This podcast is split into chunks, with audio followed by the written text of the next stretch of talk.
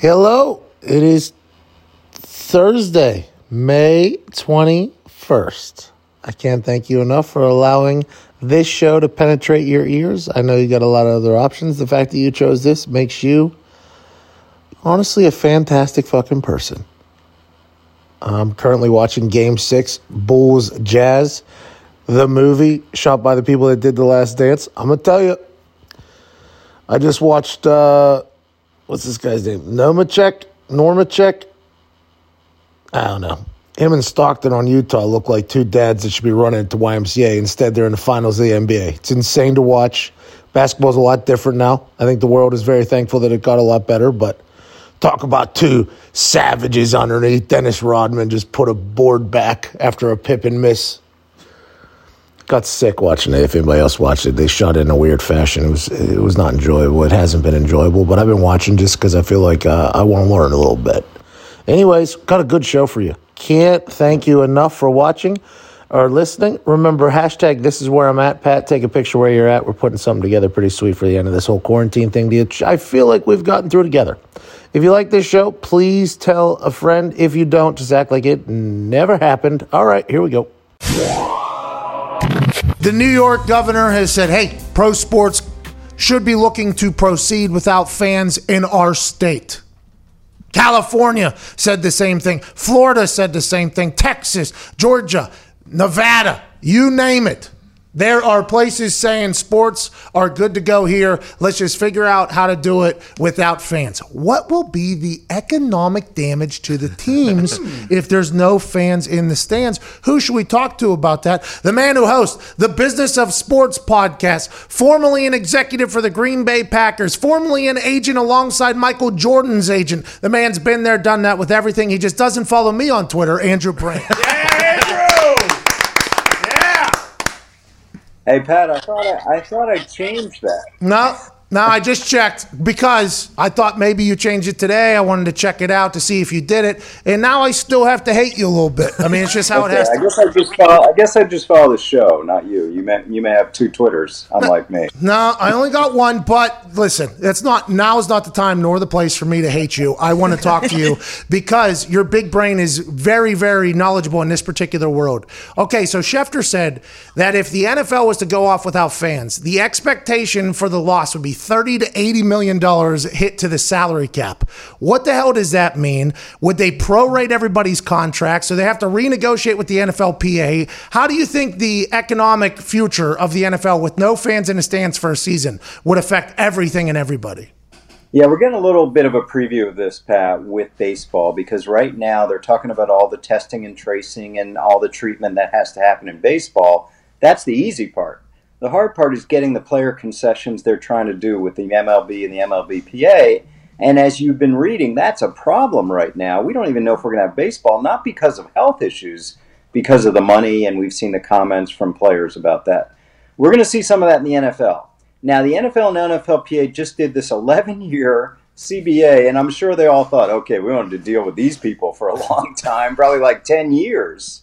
But here we are. They got to get back to it because here's the problem we're going to see a diminution of revenues coming up. It's going to be due to no fans in the seats. It's going to be the lack of sponsor activation for game day, no parking, no concessions, merchandise. People don't realize how many revenues are wrapped up in game day. And without fans, you're not going to have any of that, including suite sales and premium seating and everything else. The question how much of total revenues is that for the NFL? Before I answer, I think it's a lot less percentage than baseball, basketball, hockey, because NFL has such media contracts that dwarf ticket sales, and the NFL has revenue sharing that dwarfs all the other leagues. My best guess is lack of fans, overall revenues is going to be anywhere from 15 to 25 percent of total revenues. So if we're looking at a gross revenue situation for the NFL in a normal year of 15 billion dollars, you know, take that down 25%, now you're talking about 12 million dollars, 12 billion dollars. The players will feel that. Cap is set in 2020. This cap is set at 198.2 million per team. Player contracts are set. But you and I know there's no magic to that. Teams may look to go under this year because one of my criticisms of the CBA, there's not enough threshold minimum spending to keep teams accountable. They can spend less and they're only judged over a four year period in terms of what they spend on players. So, what I'm thinking is we know the 2021 cap is going to be a problem because they're going to look back on revenues from 2020. I'm just thinking and sensing NFL owners are going to go to NFL players before 2020 and say, hey, we got a problem coming. Let's try to address it now so we don't have the specter of having a lesser cap in 2021 than we've had in 2020, something that's never happened in the history of sports. Okay, so a lot of things are going to have to be adjusted here. So the, if the NFL and its GMs and owners go to the players before 2020 and say, "Hey, we have to readjust the 2021 contract right now because we think the salary cap's going to go down, but we also might not have the money to pay you. Let's push that to 2022 instead. Let's readjust this." That's going to be a lot of renegotiation for everybody's contracts that they're going to have to do. And I would assume that the veteran players are going to take the biggest hit for this, obviously. Yeah, they are. And even in a normal year, you know that. You know teams are taking younger players on those rookie contracts that are fixed, that are reasonable, that are easy to swallow, and cutting older players. That happens before the pandemic and it'll happen after the pandemic. But I think veterans are going to be squeezed even more this year and next year because, as I said, there are minimum salary requirements, but they're not they're not strong. They're not accountability is low so we may see teams, you know, just offload veterans with non-guaranteed contracts to go light this year, know the cap is less less next year, and we'll see all this happen. The reason I think it's going to happen before 2020 and not just wait till 2021 because the effect of perception on the union on players saying you're taking a cap lower in 2021 than 2020 is not a good one. So this idea is smoothing. That's the word we use. Huh. It's usually used when there's a big spike and they want to smooth it along the way. That's what happened with the NBA. But now you're using it on a decrease and you're saying, let's get ahead of this decrease and I think 2020 will be affected. That's so interesting to me. Can we talk about the debt limit being raised 150 million dollars? Where is that coming from? does the NFL have its own bank that you're allowed to go into? What is that money used for? And I didn't know that 350 million dollars in debt money was available to every single NFL team. Now it's been raised to 500 million. What does that mean? What is it used for? And how do people, how do teams get that money? The background is the NFL is the only major sports league that doesn't allow corporate ownership you have corporate ownership all over other sports. You have private equity groups, you have hedge funds, you have all this corporate ownership, private equity in, in a lot in the NBA. NFL doesn't allow it because NFL has this kind of ancient tradition sitting around the table that I sat at for many years, even though I wasn't a billionaire. We didn't have an owner in Green Bay, so we they, everybody's got a person. Everybody's its family owner. A lot of family ownership. Having that one person that represents the team this is the problem in Tennessee the past couple years, finding that one person on the Titans ownership group huh. and in, in Denver with the Broncos. So they haven't allowed that. So they have a debt limit because these aren't corporately owned teams. Their assets worth $2 billion, but their own profit, their own holdings, besides a top level of owners, really don't match that. So they've allowed teams to dip into this bank debt program they've had now with future problems ahead and trying to cost uh, savor the cost of save cost of operations going forward, they're allowing teams to extend that debt limit, which they've never allowed previously. I think the big thing, Pat, is is this a one timer for this pandemic? Are we going to continue allow raised debt limits? Because listen, any business does not want all its principles being totally leveraged. And that's why they've had this limit. So they want people coming in with money. You know, they got oh, David yeah. Tepper to own the, the Carolina Panthers. He's a multi billionaire. This is what they want. I think the big picture is down the road, they're going to have to allow corporate entities to own these $2 billion franchises. How, like, so do they all have the same bank that they use? How are they transparent? Like, who's transparent with those numbers to say, yeah, you only took 350 million, you didn't take 400? Like, who are they just have access to your bank account? Is that how that works? Like, how does that, how's it monitored? In some ways, there's this whole office inside 345 Park Avenue that people don't know about. It's called NFL Finance. And these are people dedicated to the financial pictures of all these franchises. And they're working with the teams on their debt. And usually it's not the owner directly, it's the owner's finance people, how they're, de- you know, when you come into the league, you have to prepare this book about where your money's coming from, how much you have, what's it going to, how leveraged are you. And yes, if you're applying to be an NFL owner, the first thing they're look at is what's your liquidity because you don't have to dive into these huge debt limits. So you come in like Tepper, worth billions. Stan Kroenke's worth billions. You know, all these owners well, that the Rams, the Rams are allegedly out of money, is what they're saying. I thought the debt limit was raised specifically for the Rams, who are building that seven billion dollar monstrosity in the middle of LA. Which, by the way, it's going to be beautiful, but it was expected to be two billion dollars. Now it's triple. What is that? It's three hundred and fifty percent of what they thought mm-hmm. it was mm-hmm. going to be. I mean, that is quite a swipe. Let's talk about transparency a little bit more, though, because you mentioned the MLB talking about how the players are not going to be pumped up about this. And we always thought, whenever we went into a CBA negotiation, is we can never get a good guess on the revenue split because we're not, they don't have their books open. The Packers were the only team that opened their books and they're publicly owned, so they kind of had to happen. Hey, were you there for that whenever the Packers opened up the books during the CBA? I'll tell you, Pat, every year around June 15th, June 20th, I got a call from all the agents I was dealing with saying, Hey, I know how to spend your profit. And I'm like, yeah, we got your own, we got our own vision of how we're going to spend that. yeah, we were the we were the only team, and every year I was involved in preparing those books a little bit and showing what we did. And the NFLPA has latched onto the Packers, saying, hey, look, this tiny little team in northern Wisconsin is putting out, in my day, 20, 30, 40 million in today's day, 50, 60, 70 million oh, profit. Never mind. Imagine what the New Yorks and Dallases and New Englands are doing.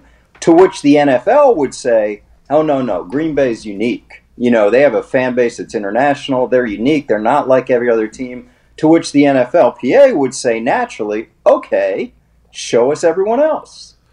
and of course, the NFL says, no. Yeah. There's do that. Well, and now and, the MLB is starting to get into this problem, right? Because they're saying it's going to be a 50-50 revenue split. And Trevor Bauer came out and was like, "Well, how do we know if it's a 50-50 revenue split unless the MLB teams are allowing us to see the books? No professional sports team aside from the Packers has openly flaunted how much money they make. That's the last thing they want to do. How will the MLB get over that? If the NFL has to do this, if the salary cap has to go down, how will that all happen? I, I don't think I see that happening, to be honest with you. I don't either. You know, I covered both these negotiations and even was involved before that with the NFL.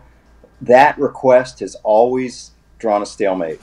Owners are never going to do it. We can all debate why, but owners aren't doing it in football and they're not doing it in baseball. The baseball thing is front and center right now, Pat. Here's what the problem is. Players thought, okay, you want an 81 game season instead of a 162 game season? We'll take half you know, if I'm supposed to make five million, I'll make two and a half. I'm supposed to make ten million, I'll make five. Good, we're good. And owners have said, no, no, no. It's not that simple. We're not going to a straight prorated here. We're like you said, we're doing a share of revenues. And you know what that means? That means the MLB, who has never, ever, ever been able to get what other leagues have, a salary cap, is using this pandemic to get what they couldn't get in bargaining. Them scumbags. Now, it's strategic. I mean, so we have a cap, and the players will get their share of the cap, and it probably won't come out to prorated half your salary. It definitely won't. It'll be less.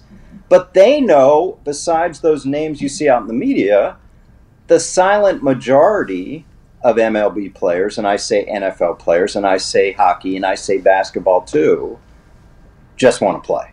They want to play they want to play. So this is where owners have leverage once again. These are not CBA negotiations, but really, in fact, they are. They're doing a CBA based on the pandemic. And this is where owners can leverage players because of the short careers, because they want to play, and because a lot of them feel invincible to the disease.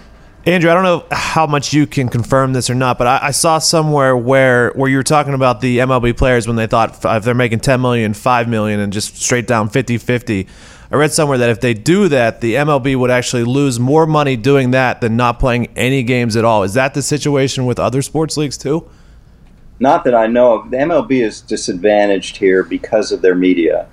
Primary baseball media, as you know, is local local. Primary NFL media and ba- NBA media is national. So the problem with baseball is when you have all your revenues from media localized, you have this disparity. So I think what you referenced there is probably not New York, LA, but a lot of MLB teams are better off not playing than playing if they have to prorate salaries because their income from revenue from media, they're not going to get ticket sales, and now they're going to get media, which is so much lower than the other teams because it's all localized. It's a problem. I think baseball will come to a deal, but I think it's going to extract a lot of pain from the players. Okay, and I think the owners are saying that they're going to end up going in debt and losing the team and everything like that. It could be all PR spin for a negotiation to get it going.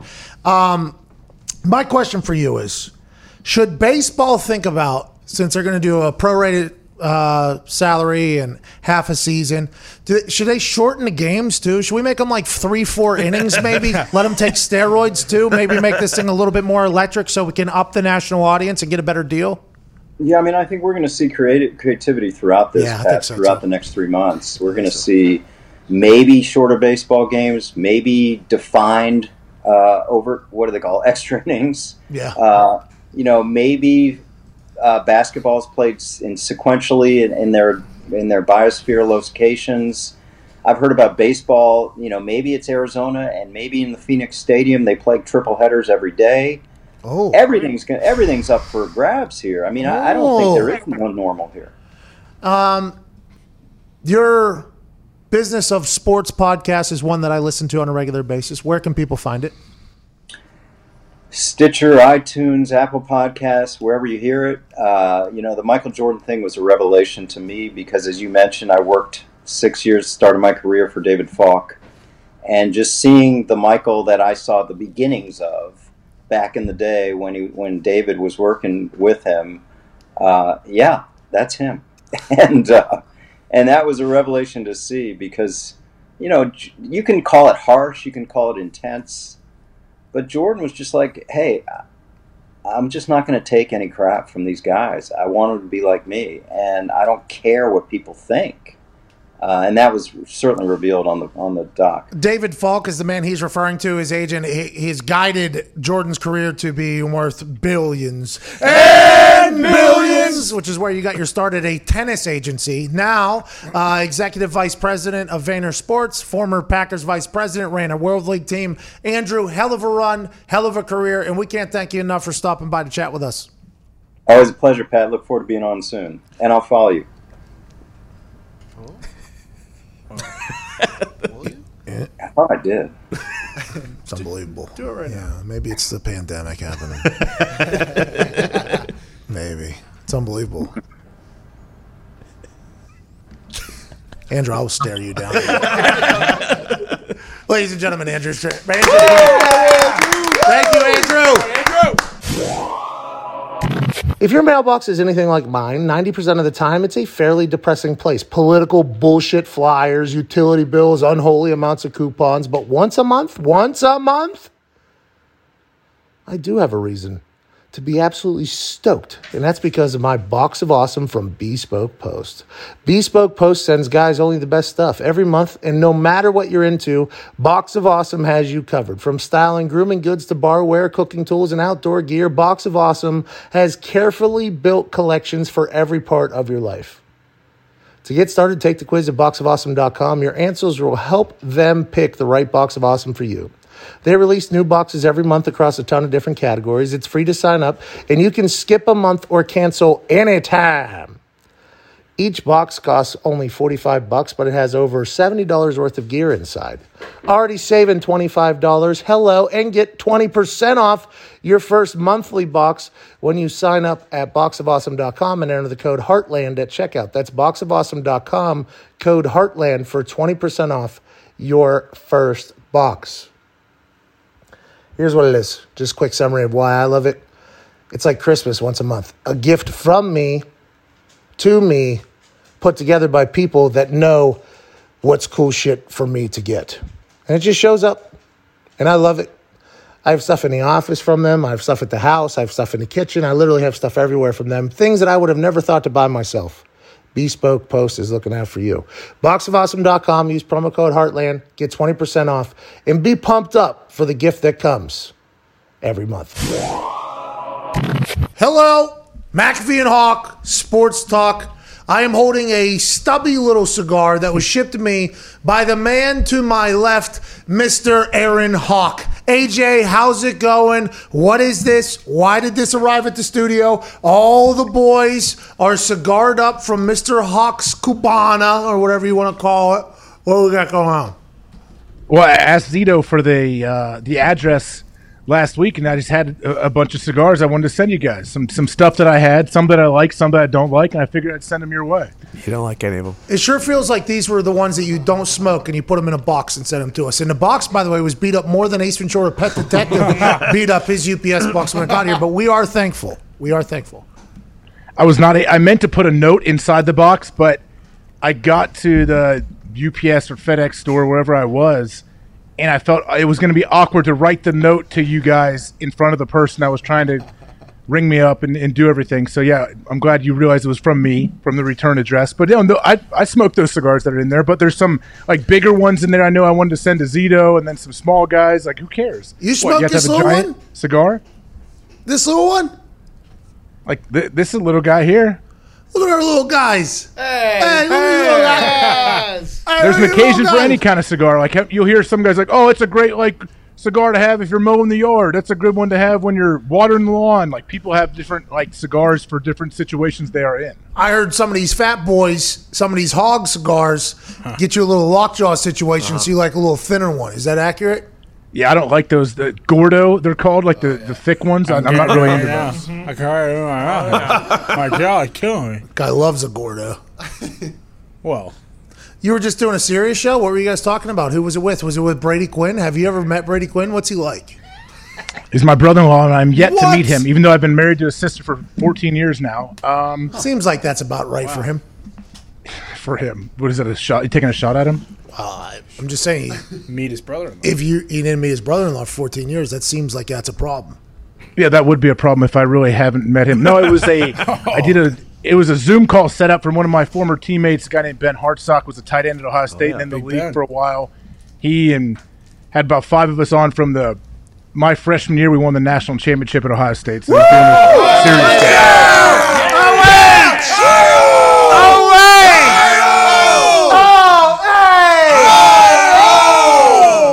Congrats on that. I mean, I know I walked right into that, and I knew where it was going. But either way, I played along. Is that the biggest crowd you've ever done that in We're of? proud of you. Right there? No, I've done it in front of uh, game day. Had a couple hundred. Oh, That's hey, that's nothing. That's nothing. That's not. I know. I know a people- guy. I know a guy that did that in front of the whole stadium. Huh? What? What? Were you that guy? That was not me. No, I wouldn't. I wish I was honored enough to do that. There's only the guy that did it, that big time you. Obviously, is a When you play for the Buckeyes, just the way that came out of my mouth was interesting. You make a big tackle, okay? You got them shoulder pads on. Did you ever like as your celebration go OH wait like as your you know what I mean like maybe a big sack or or a tackle or something instead of dancing or doing whatever AJ Hawk normally does like maybe roll the dice maybe do Oh wait, oh wait, oh wait, oh wait, oh wait, oh wait, oh wait Did you ever do that? I, I would say it's it's a good bet to guess that nobody ever that has played for Ohio State football has got up in their celebration was to yell OH and hopefully the 105,000 fans could hear him and would reciprocate IO. That'd be sweet if they could do that. Oh, my should. god. If you were mic'd up to the whole stadium, maybe. No, no, no. Maybe take the helmet off on the field. Oh, OH, so they could see it. You know? Everyone's looking like, what does he say? What? They can't re- figure it out. and then what if only half the the thing that I liked about the Ohio State uh, fans when we went in that stadium, student section had a microphone, Yeah. had a uh, had a, a thing to a uh, a thing to start the chants and things of that nature. They gave me a shout out, a little bit of love. I thought that was really taking the fanhood to the next level. It's like, okay, we're all going to get organized. Somebody bring a goddamn uh, walkie-talkie in this thing, and they had a whole speaker system. The guy was running it. He had a suit on. It was a real thing. Yes, block O is where the student section is in the one end zone, like the open open part of the uh, the stadium. I guess it's not really open, but yeah. Is that where I came in at? Yeah, that's probably where I came down that big long ramp. Yeah. Yeah, you probably came in through the visitors, like down the visitors ramp, It was the visitors' side they were warming up on.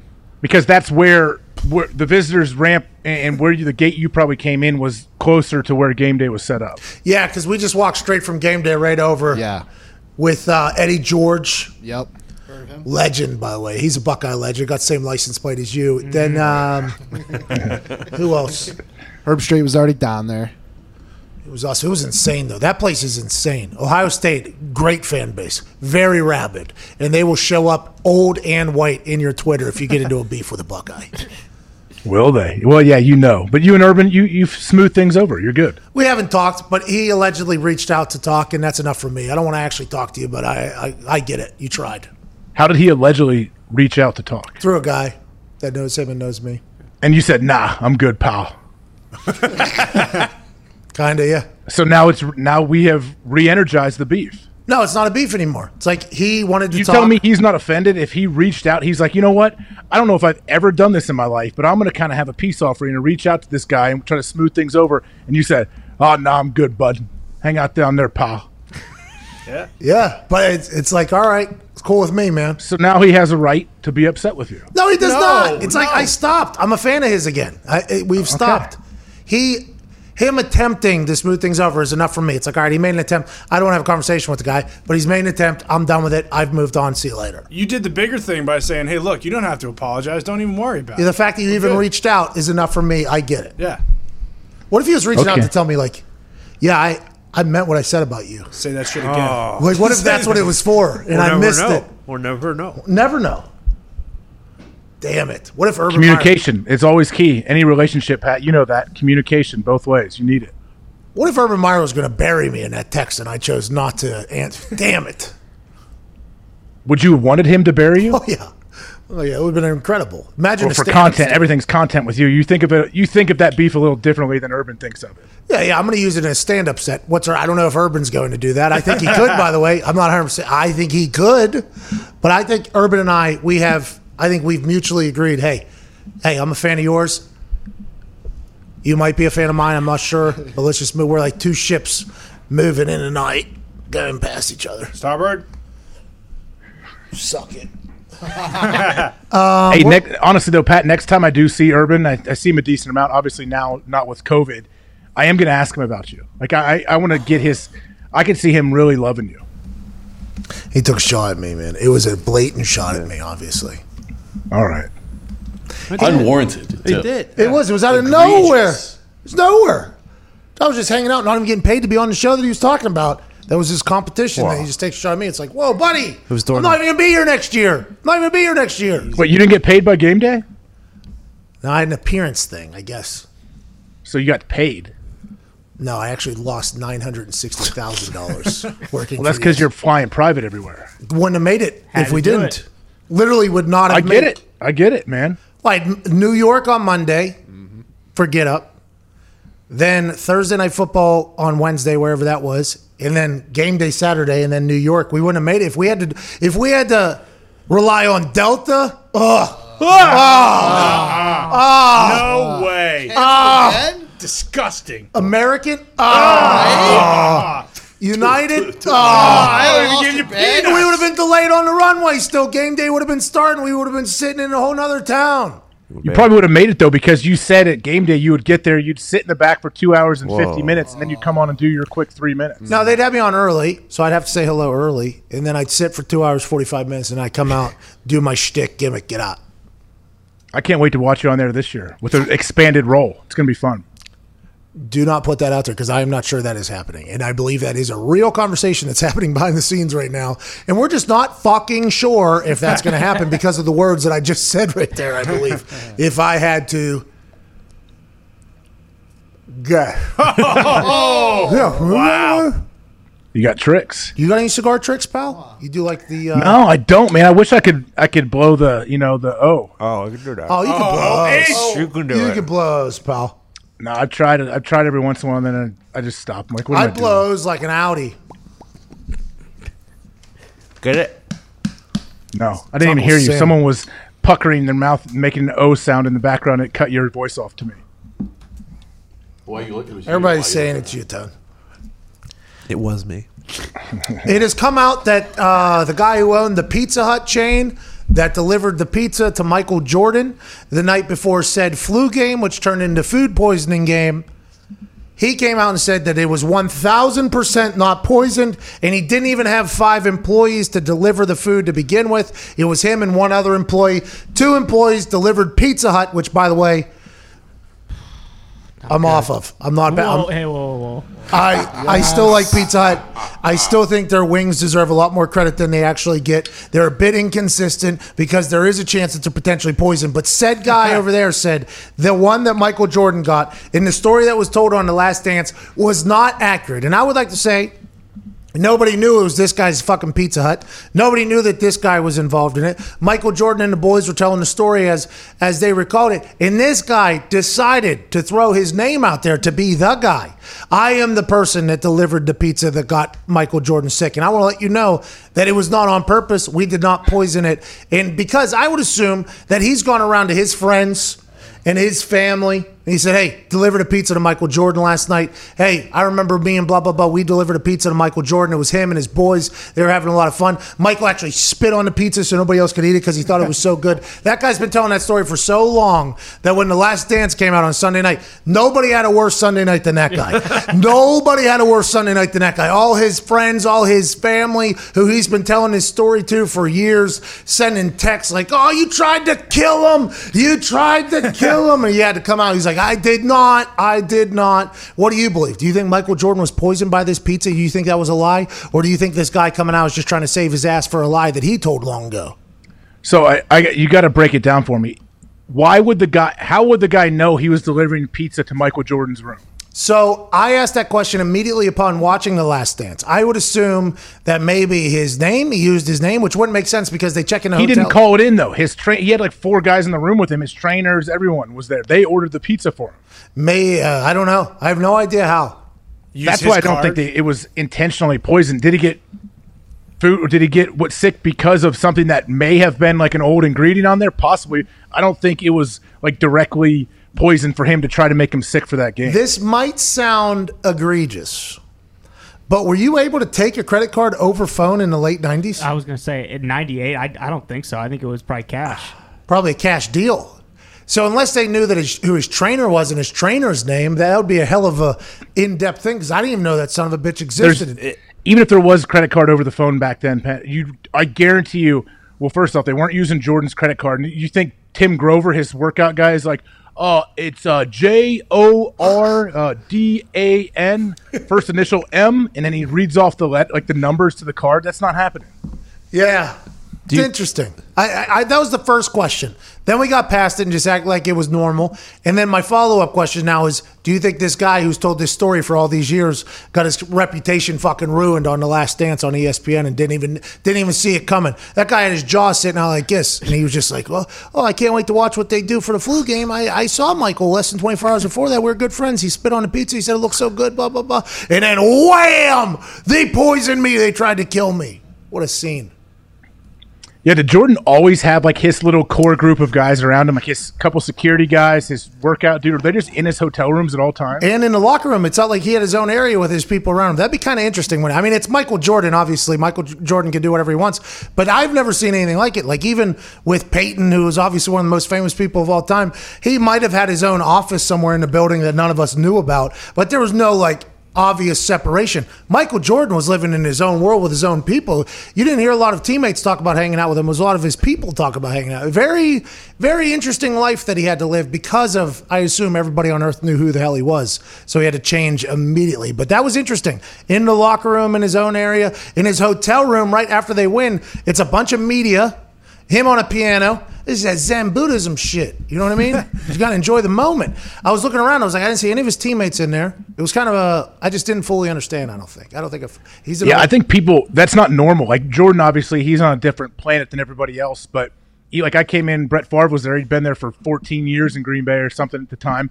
People always said Brett had like his own locker room. No, he didn't. He had a normal locker in the in the locker room like everybody else. But then he could go back and change in the little. There was like an auxiliary coaches room for some assistant coaches. He could change there if he needed to get away from the media or whatever. But he didn't have his own people there. He didn't have his own security there. Like the team has security and all that, but not many people have their own guys that are with them that are separate from the team. The closest I can think of is when Tom Brady had his Guerrero dude when he was in the facility and he was going to away games. When I heard he was on the team flight, I was like, geez, I've never seen that. I've never been anywhere where a player can bring someone from outside of the team with them on all their trips. Well, and the NFL is so hard headed too. It's like, no, our people are the best. You don't need your people. Our trainers, Exactly. we pay our trainers. We have our physical therapists. We have our nutritionists. We don't need yours. So the fact that Guerrero got in there, and then people were talking about how it was contentious between Belichick and Guerrero. I was like, well, I can see that. I mean, I don't, I don't know if because I know that some of the TB12 people would come to Indianapolis and work on some of the players in Indianapolis at their homes or whatever.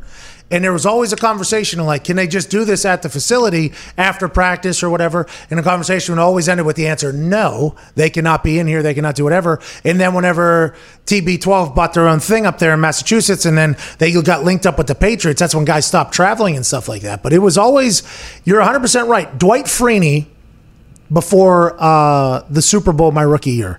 He was coming off either a sprained ankle or a broken ankle or something.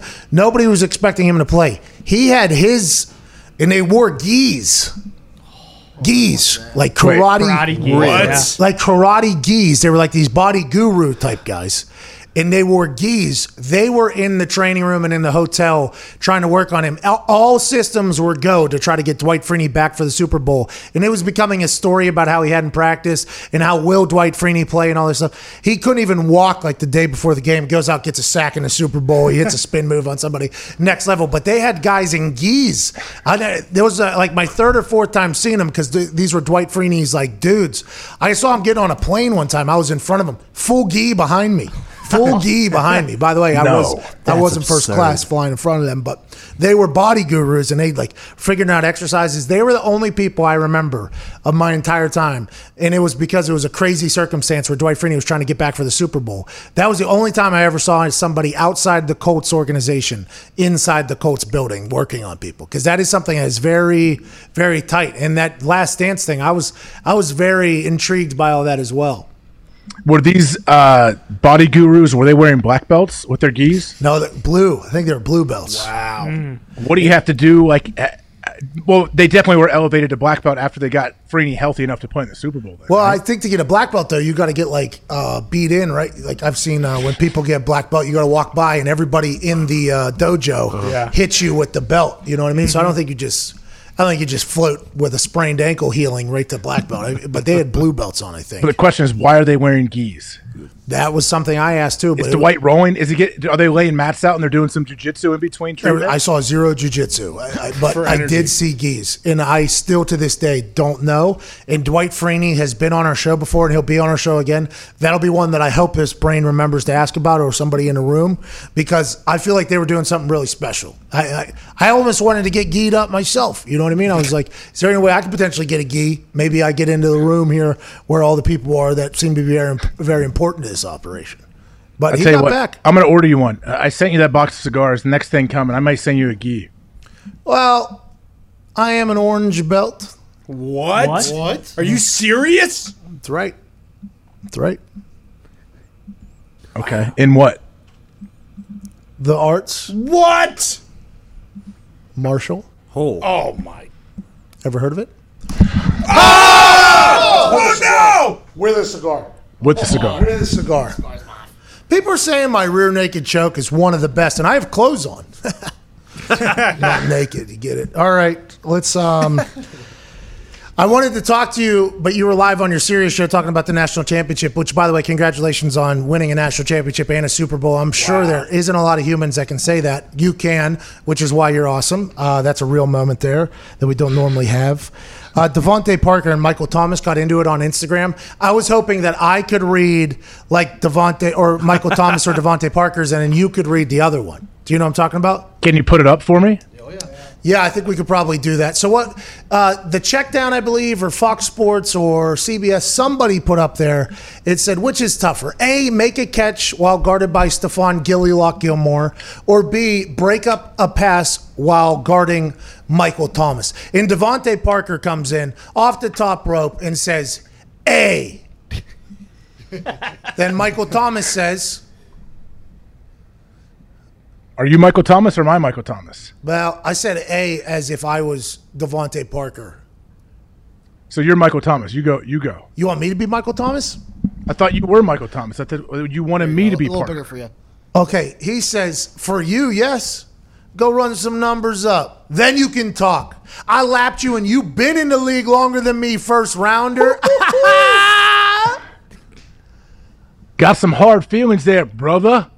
Oh. Question mark. Oh boy. Let me get targeted 300 times a game. Oh, oh, in other words, you weak. They don't even put your name in the same sentence as me. Remember that? You're still not going to do nothing. It took you six years and 17 weeks to have a good game. Oh. Quit crying, bruh. Blame your parents, n- not no QB. Oh, I didn't see that. Quit crying, bruh. Well, we switched roles there. That's on me. That's 100% on me. They're I'm Michael Thomas now. Who? You heard what I said. Period. I didn't hear shit, Playboy. you can't even get a seat at the table. Oh, oh! shit! Oh shit! So that was the end. Yeah. Yeah, yeah. it's hard in the comments section because you know they kind of get jumbled up there. I wish they would have done it on Twitter so we could see the thread. But I do like the fact that these two are going after it. You know, too much lovey-dovey in today's sport. I always said back in my day, guys would fist fight instead of dap each other up afterwards, and that's the type of football I want. I'm sick of people being happy for other success. I'm sick of athletes being happy whenever they see somebody they haven't seen in years after a game and they smile after losing a game. What are we here for? Is this not competition? Are we not trying to kill the enemy? Why is everybody so nice to each other, AJ? You tell me. I don't know, Pat. As as those those guys that the voice that you just used, like back in my day, if we got beat by if we got beat by another team, I'd go out there and threaten he and his family's life afterwards. I'm not taking pictures with him and trading jerseys with this guy.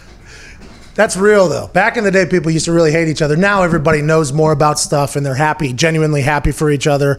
And you know, they might have been roommates with a player and they haven't seen him in two years, so they dap each other up. The jersey exchange thing is hitting a level that I don't think it should. I mean, uh, come on, Uh, we're kind of ruining it now. You know what I mean? I would. Would you feel comfortable, Pat, if say you lost the game and you're out there like smiling? Like I always felt weird if you lost the game too. Like I want to see the guys I know, but I'm not like over Don't- the top going crazy. I But do not want to be caught smiling.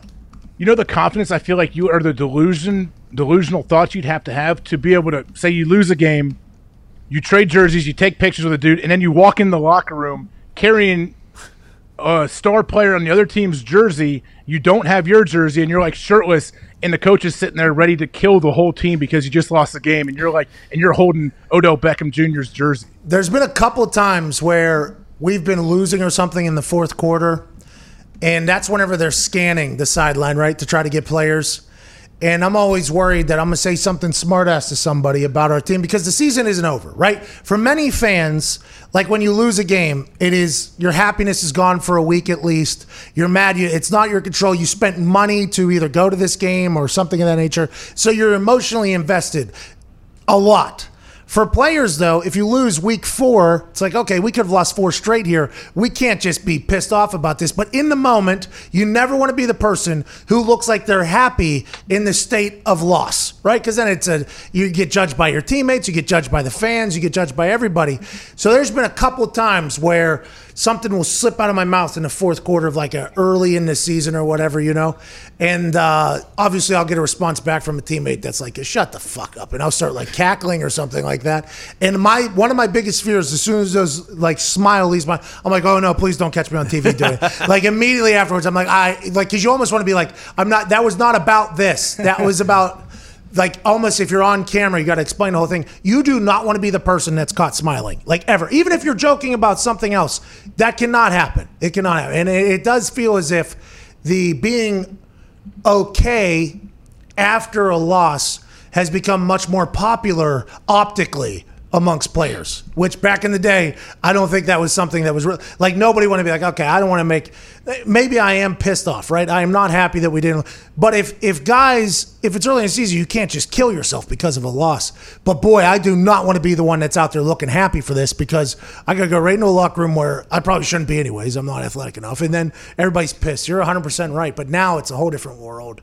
You know it's a bad look too, and, and Mike McCarthy put a an, an end to it uh, early in my time in Green Bay is when so a, t- a team travels to play an away game. Usually they get there. We in Green Bay, we would always leave on Saturday around noon, and we're playing the NFC North a lot, so the flight's forty minutes, and you have a big chunk of time where guys can go out to dinner. A lot of guys go shopping, especially if you're in Chicago and you live in Green Bay. Obviously, you don't have as many shopping options, and then guys, you could lose a game. And guys will walk on the plane and they're carrying four like Burberry bags of like of all this this stuff that they bought in town. They now they may have bought this for their wife and their, their mom and all these people. It may not be for them, but that was happening a little bit. I remember McCarthy shut that down real quick in a team meeting. It's saying like, I don't want to see you walking on the plane with any of those damn those grocery bags. I don't think he said he might have actually said grocery bags, just because he was so mad at seeing guys with huge like they went on a shopping spree to go play these teams and we lose a game or something. And I always told guys, I'm like, first off, I wouldn't want to have to carry that stuff around. Oh, by the way, they got to carry it from the team bus from the hotel into the stadium too, In the It's like, locker room, which isn't uh, yeah. big. Locker room's It's not big. unbelievable. I was like, hey, you know, first off, I know you're spending tons of money at these places because they're overcharging you for everything. Just ship it back to your house. Like you can ship it directly from that store. Like you don't have to carry this stuff everywhere with you. Like, no, you kidding me, man? They wanted they charged me thirty bucks for that. I'm like, well, how much did you spend? Fourteen grand. Oh, cool. You don't want to pay thirty bucks to ship it? Hey, you're not going to get got there at the end. You can't get got. Man, Coach McCarthy's hating. We don't got one of these. sto- That's. I couldn't even imagine the reaction whenever Mike McCarthy wasn't allowing them to bring it on. Oh, he's a fucking hater out there, man. What does he want from he, he didn't even care. I, he honestly, I think he even said like, ship it back or have someone like don't don't bring that on the plane and on the team bus. There was a player we had. Um, I won't say his name just because he doesn't. I mean, he kind of does actually with the story I'm going to tell, but uh, it's not my job to do that. But we had just lost and got knocked out of the playoffs or whatever. Which, by the way, genuine piss off from everybody should be right. I mean, that's uh, your season's basically over. Now you got a couple weeks left where they mean nothing. There's no playoff checks coming. So whatever your motive is, if your motive is money, okay, we're not making more money this year. If your motive is love of the game and legacy and wins, okay, we're not doing that. Every single t- style of motivated a player should be pissed off whenever you're out. Came on the plane. Okay, he was on one phone on the phone while holding another phone. Okay, had his bags that were just dragging across people, and then he started shit talking people for dice debts that were owed, gambling debts that oh. were owed. While he walked all the way to the front and then sat down, talked on his phone loud, hung up his phone, and then put a pillow on and thought he was going to sleep. And I was like, this guy, bad guy. OG's locker room came up quite a conversation happened with that man, and he was no longer on our team after that trip. But it was a pretty quick little out. But those types of moments, you learn a lot about people real quick. Or talking on speakerphone on the team bus oh. after a big loss. Oh, nobody gives. That's the worst. fuck. Like it's so loud too. Like, yeah, man, you didn't see me. You didn't see me on that third play, the fourth drive, man. Yeah, I almost I had had to. TFL there. had to do what I had to do. You know, business decision. Had to do what I had to do. Did you see Karl Malone go on the bus after they lost there? Um, game six, I believe it was. If I'm What's not he doing? Karl Malone got on the Bulls bus afterwards and dapped him up or whatever and said congrats and we'll see you next. Did you ever go to the other team's buses? Never.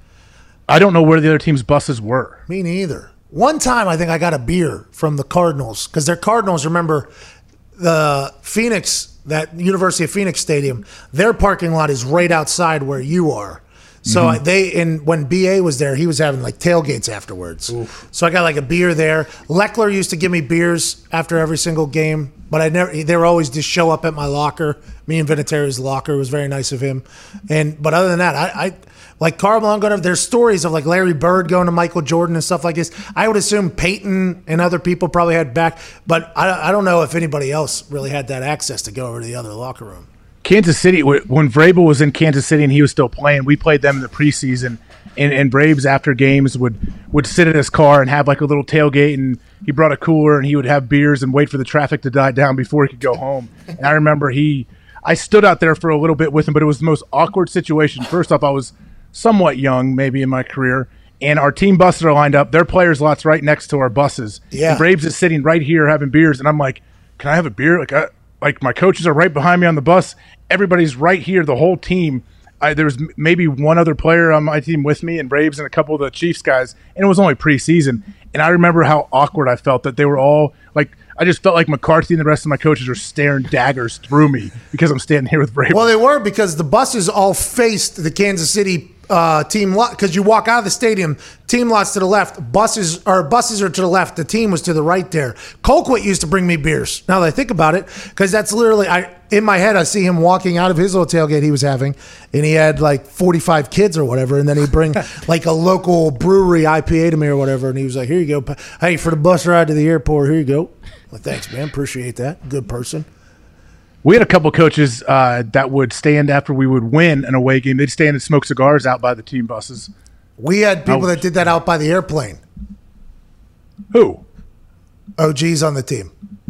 Really? Yeah, so while they're loading the plane and all that shit, Which guys- takes an, an hour and a half almost. Oh, nobody talks about that. You are sitting there forever. And it's like, no offense, equipment managers are the backbone of a team, as are athletic trainers. But they've had a day where they had to set up an entire sideline like 6 a.m. Then they had to go through the entire game where they're packing everybody's shit. Then they have to pack it all up. Then you get to the airport. Now they got to unpack these trucks. There's three trucks worth of shit they got to put in there. And then whenever they're done, uh, then we can leave. You're sitting there for like an hour, hour and 20. And those equipment managers, just fuck from what 4 a.m. basically until the plane, and then afterwards they have to take it all off To the stadium. to the facility or to the stadium. Yeah, and then they got to wake up the next morning and our shit better be clean or get the fuck out.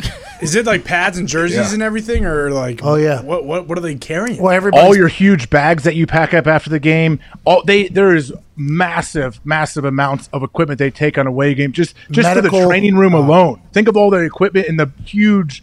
It's like a, a traveling tour. It's like it's like Pearl Jam's on tour with the amount of cases and things that they have to bring with you just for the training room, let alone all of the other stuff. Backup cleats for everybody, backup pads for everybody, backup helmets, balls. Like five clothing options for each coach. Damn. Yeah, the coaches. Jeez. The coaches, yeah, they got to. Think if it's a cold khakis? game. We have a cold game. They would give all of our coaches these huge snow boots, giant coats, like just massive amounts of things that these guys have to do. and they got to So move that entire village out of a truck, put it on a conveyor belt to go into the plane, and then when that doesn't work, they got to run up conveyor belt and throw it in. And all the team is either miserable sitting on that little fart bucket, or they're wide open. And when the equipment managers walk in, it's like, uh, "Here we go!" But you're there for an hour. Those late night games, you don't get home till like 4 a.m., 5 a.m. Sometimes it's, it's If very you lose, wild. too, Do you guys pack your own travel bags? Oh, yeah. so like if someone forgets, they could actually forget their helmet. Well, they all get checked, I'd assume, by the equipment managers. But I, I packed. Everybody at our place had to pack their bags on uh, Saturday morning uh, before walkthrough. Had to have your bag finished. Uh, so I'd go through it. My shit was very easy. But hey, maybe I want to bring out some new cleats. I had a pair of cleats that sat in my travel bag for two years. I never busted out.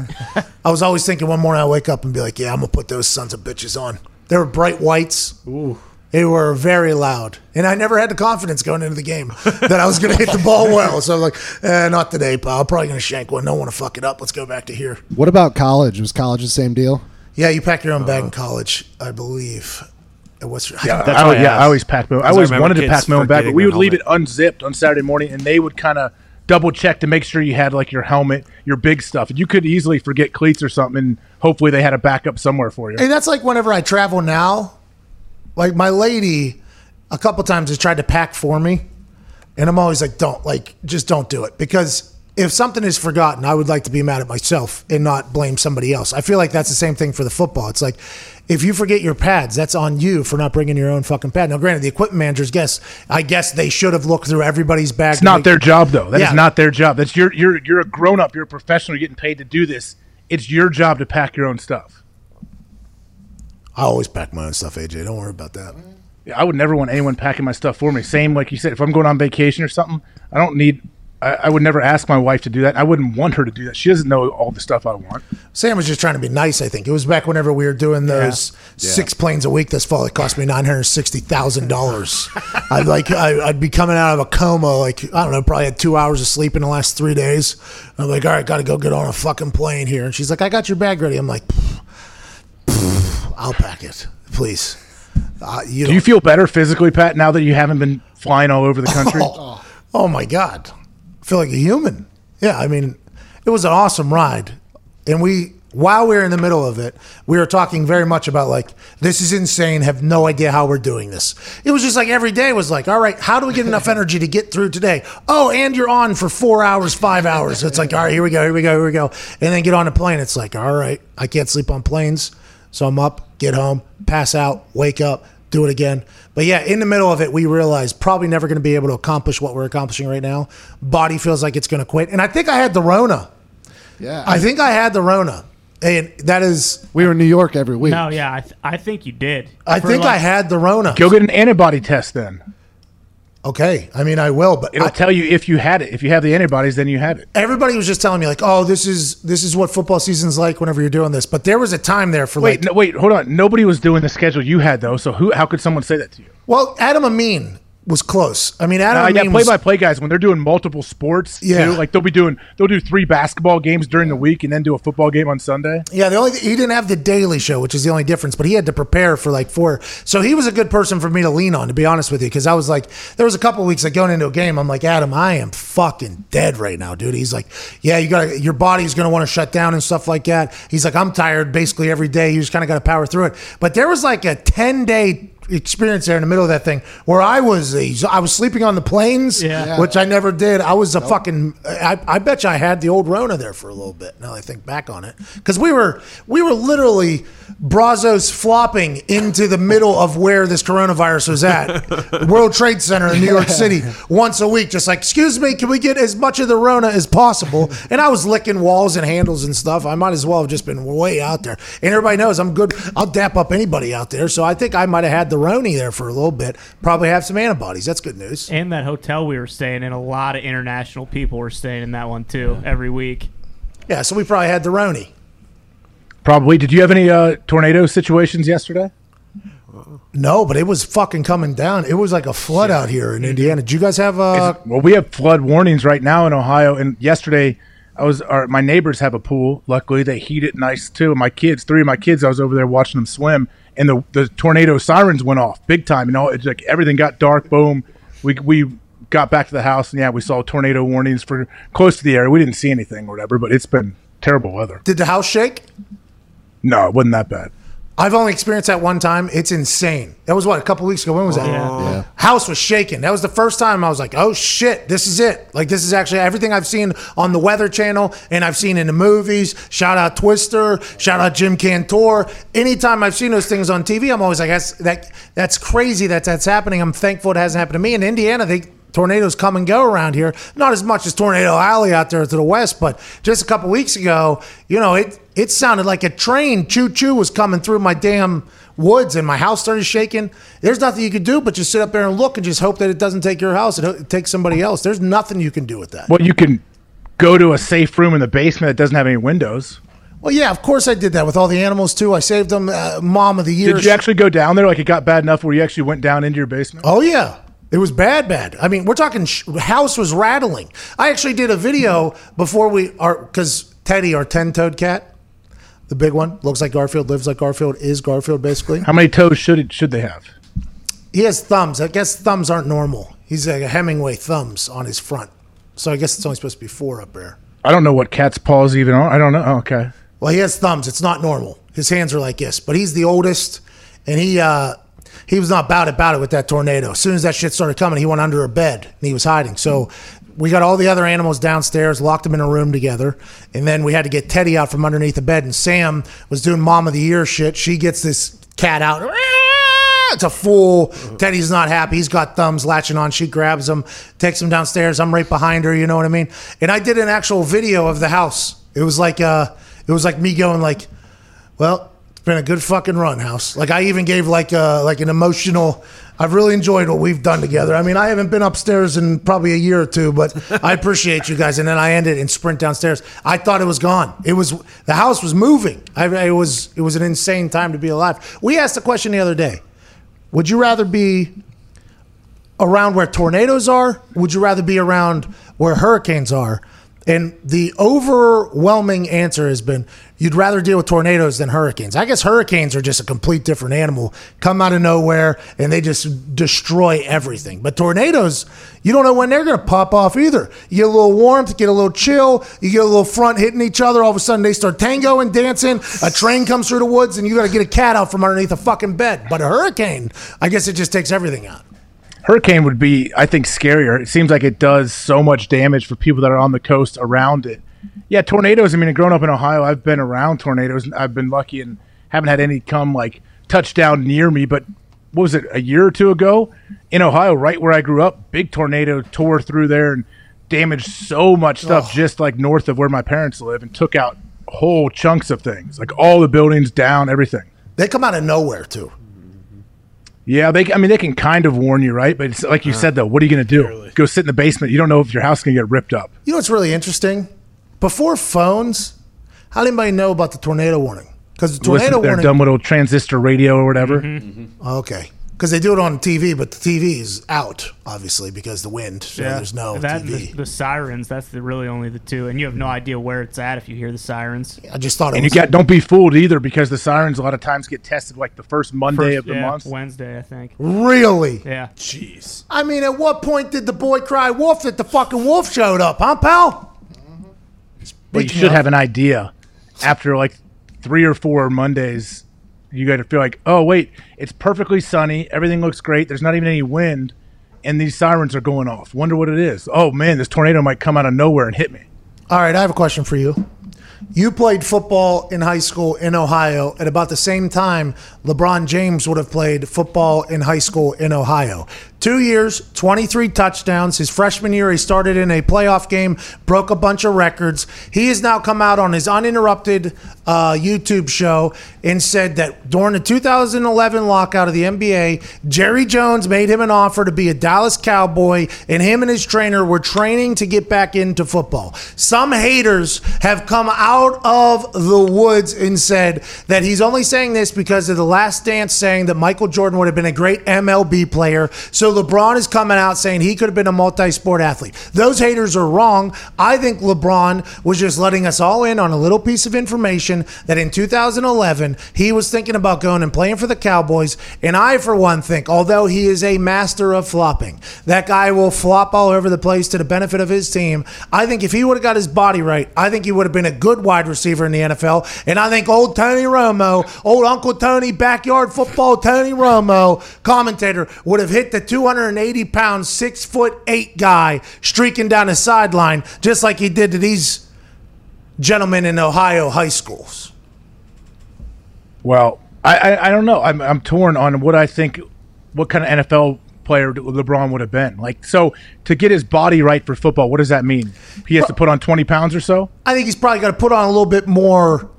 At that time, remember, everybody's thinking about skinny LeBron right now. LeBron wasn't always this skinny. He Oh, no. he did a complete body transformation whenever he was deciding that he was no longer going to take games off. I think right because he used to rest. He used to rest. It happened in Indiana all the time, and now he's come out against it because he's gotten his body into a different shape. I think where he can go the long haul.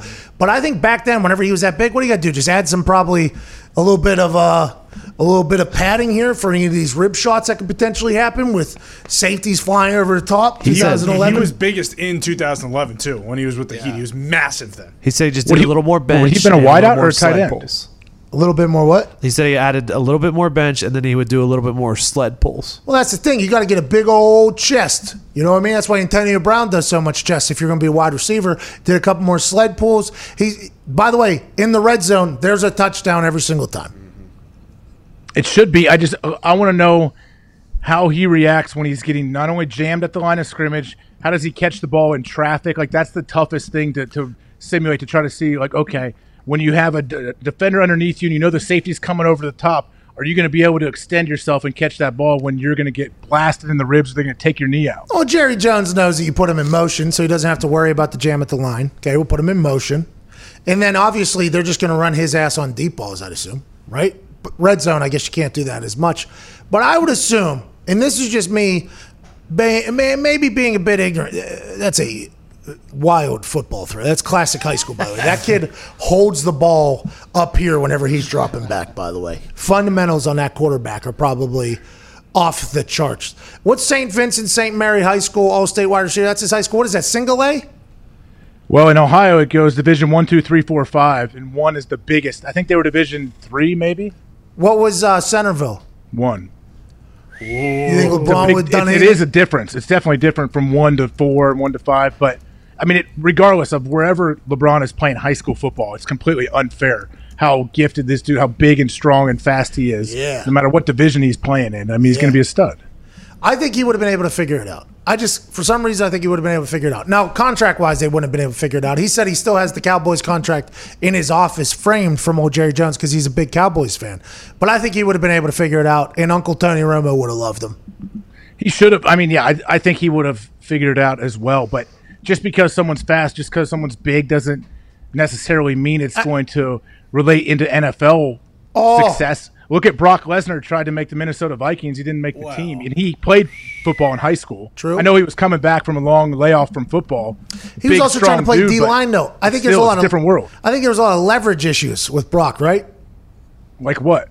Like, isn't there a lot of games that get played on defense? Like, I think in the hand to hand combat there, offensive line, defensive line, I think that's potentially the hardest one to get dropped into because of the leverage and the games that could get played and things of that nature. And I think Brock, if he would have understood that stuff a little bit more through reps and experience, he would have been able to make it. But at wide receiver, I think it's see ball, get ball, isn't it? And it, by the way, I saw him play flag football uh, against Kevin Durant's team, and he had six interceptions. He was a ball hawk out there. Yeah, I mean, he probably would have been a stud if he would have stuck with football the whole time. Yeah, but I don't. I mean, it would have been fun to see, and, and why not? Jerry Jones is smart. Send him a contract. Try to get him to, to come out there and just build the aura of the Dallas Cowboys even that much more. Jerry should send him another contract. Be like, hey, LeBron, once this basketball season's over, do you want to come play for us this year? Mike McCarthy will get you the ball.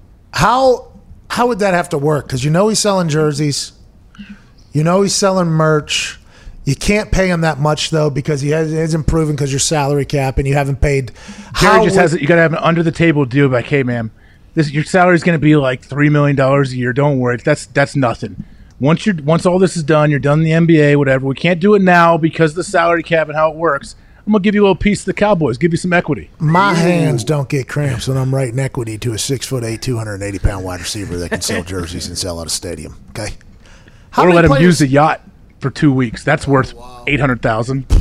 that yacht is so nice. Fucking Jerry World. Actually, it's probably worth more than eight hundred thousand. To to lease that yacht for a week is probably five hundred k. that Airbnb is probably north of a mill if you want to get in there. north of a mill. Yeah, but doesn't uh, Magic Johnson always goes and charters one of those giant super yachts and takes like Steve Harvey and they go on a trip around the Mediterranean? I think it's like three hundred a week or something crazy. Really? And if you've watched Below Deck, you got to give him an envelope of fifty k cash a tip on top of it when you get off the boat. So it's three hundred fifty thousand dollars for a week with in a super yacht. You can go look it up. There's sites online where you can look up what it's like to what it would cost to lease certain yachts. Hmm. Now we're now we're talking. Like Boys, we is might have going. super yacht week. they got good Wi-Fi on those things, or So, what? yeah, that you pay for it, but yeah, you can get it. Let me know. I want to. I want to hmm. helicopter into one of the ports and come see you. Okay, we can get the chopper sponsor coming in on the on the chopper. Brought to you by Safe Auto. Is uh, a, AJ Hawk coming in on the chopper? Just like your just like your show, Game Day. Wheels Up comes in and brings the guest picker in, right? Yep. I can't wait to watch you this year. Expanded role. I just don't know if that's going to happen, AJ, and I feel like we're potentially setting people up for a letdown. What price range? Okay, to be fair to people listening watching, I don't have any inside info. I'm just throwing Me this out. neither, What I by think should way. happen. Me neither, which I think needs to be stated. Pat, would you Well, like? to- everything's like in a state of flux right now. Nobody really knows what their crews are going to be, what their shows are going to look like come fall. They're just trying to figure it out as we go. hey, we know, don't we? Oh yeah. Oh, yeah. Yeah. We know what this show's going to look like and these Oh, shows yeah. are going to look like. Uh-huh. Uh-huh. You're fucking looking at it, pal. Hell yeah. Hell yeah! Hell yeah! Maybe a super yacht week. Ever heard of it? Hell yeah. Hey, and some other stuff too. You don't. We don't have to mention it because we don't know what we're going to do. But we got some other live things that we may we may do throughout the season. Hey, hey, That was a good idea, by the way. My lady thought of that for uh, the one that we put in the group text there Nice. Oh yeah. about the watch. Mm-hmm. yeah, yeah. I appreciate you guys adding me into that group text. Do you want to be added in that group text? That thing, Please never- do not do it. Absolutely don't. I despise group All right, text. too late. Come on. You would hate our. It's a loud group text too. There's a lot You're going gonna be on. upset when it says AJ has left the group text. Oh, let's invite you back. Won't save your Yeah, we'll bring you back. Yeah. All right, you can add me if you want.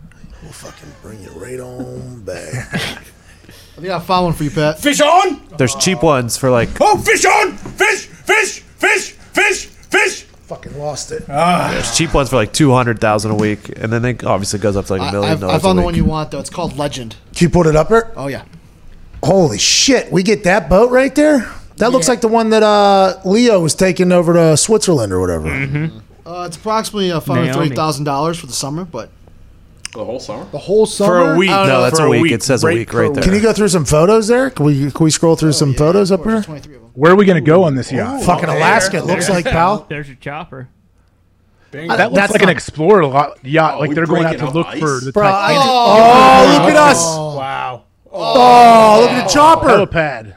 What? Oh yeah, Says legends. Oh, piano. piano. Yes! We'll bring Michael Jordan in. No sex in the hot tub days. No sex in any of the hot tubs by anybody. Oh, Look yeah, at that dining room. Have a little oh, respect for the wow. super yacht.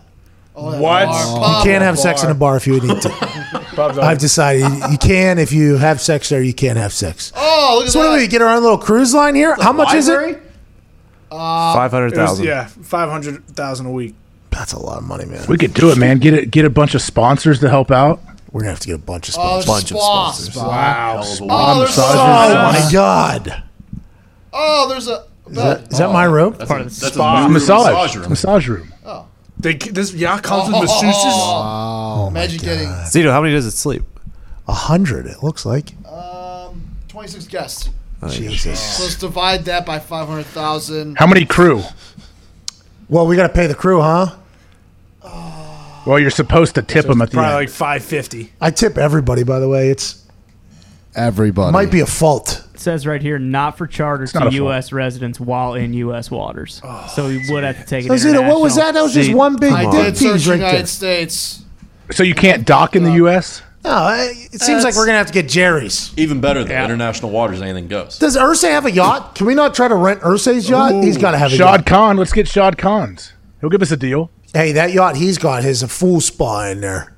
That's just when you got too much money, right? Too much money. You're like, you know what? I want to build a building on the water that I can take my helicopter to, and if I want to get cute on little jet skis, I can go out the bottom of it like I'm a little bird coming out of a nest. You know what I mean? Is that what Well, you're that- doing? You have to have too much money to have one of those giant yachts because some of them will be like 200 million to build, but then the upkeep, like you have some of those big ones have a crew of 20, 25 people that are on there year round. You're paying all the upkeep all year long. Oh, hey, we had to fill it up with gas. Write us a check for 400k. So it's just strictly so you can lose money. It has to be Pretty a tax much. reason that they're doing it. Has to be. How can you spend two hundred fifty million dollars on something like that? Because you got it. You got it like that. You ever go down? You remember you- when you took those cruises when you're trying to elude the drug testers? Bingo. Did when you pulled into port? Did you ever see some of those super yachts parked out there? That was oh, crazy to see. When we Like, played in the Super- Atlantis always has a bunch of. When we them. played in the Super Bowl down in Miami, Oh. because Super Bowl week that just like this last week down in Miami, Super Bowl week. Oh my God! I think I saw one of Bill Gates's and like maybe the the second in command at Microsoft, the guy that owns the Clippers now. I think he was Ballmer. Steve Ballmer. Jimmy oh John's. You should see fucking Jimmy John's yacht. That guy sells sandwiches. He is What about. Papa John? Does he have one? Papa John, I assume, has one down there in Louisville, probably patrolling the river down there. Excuse me, you eating 40 pizzas a month? Don't think so. Get the fuck out. A couple islands in the Caribbean, AJ probably like to check out. Ooh. Which one? Virgin Islands, maybe. There's one that I'm very intrigued by. Oh, yeah? What's that? Being it's being held up though, with the estate and whatever. What are you talking about? Little Saint Jeff's is that what they call it? St. John? St. Jeff's. Yeah. I think it's St. James. No, little, little Saint Jeff. I think he called it. I don't think he was a saint at all. Who's he? Are, you- Are we talking about the Epstein? same- we know we could probably get a good deal on that island, island, can't we? It is Little St. Joe's. I don't think we can buy that. That's not a place we want to be associated with. You're I right. do- There's bad bad karma there. a lot of bad there, yeah, from what I've been told. what are they going to do with that island though? For real, like, that's a YouTube's about very get chopped desirable island, I would guess. Our YouTube's about to get dropped out because of that, by the way. Yep. Error. Hope you feel good about it. What did I say? Stream Can't bring up a guy's name. You know what you said. What'd you say, Z? No, the YouTube people were just saying stream ended. Error. Let's go to um, twenty thousand bucks a person for the twenty-six people. Obviously, That's very nice though. that's not bad. You're gonna find 26 people that are willing to pay 20k for a week. Yeah. Great week. Are you Hell coming? of a week. Be a good week. I should only need 25 because you're one of them. Listen, Tim McAfee. Tim McAfee, you know, hey, why don't you take everything you've ever earned and just put it into this week? Everything you have saved, let's just dump it right into this week on a yacht out in the middle of the ocean. Yeah, and if any of the boys want to bring some floozy, she's got to pay too. You don't. You can't pay for her. True. You boys are bringing floozies onto this yacht? I don't think so. If they're paying 20 grand, No floozies. It's a work trip. They're not bringing floozies on this. Damn it! If there's 26 people on this yacht, Pat's lasting one day. One day. One day, We got to get a 13 person yacht. I will be staying on a boat next to. yes. Pat's buying another yacht to stay That on. giant yacht's gonna feel real small after about the Oh, first yeah. three hours. those cruise line on those cruises that I would go on to get away from the piss tester, man. You knew everybody by what? I don't know, a quarter of the way into day one. You knew everybody on the boat. They knew me too, quickly.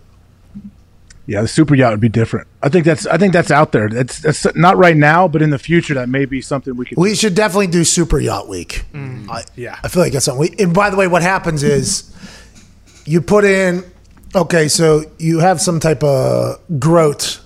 So one fan per day can join us. what? on- What's a groat? greatest raffle of all time. We did it before.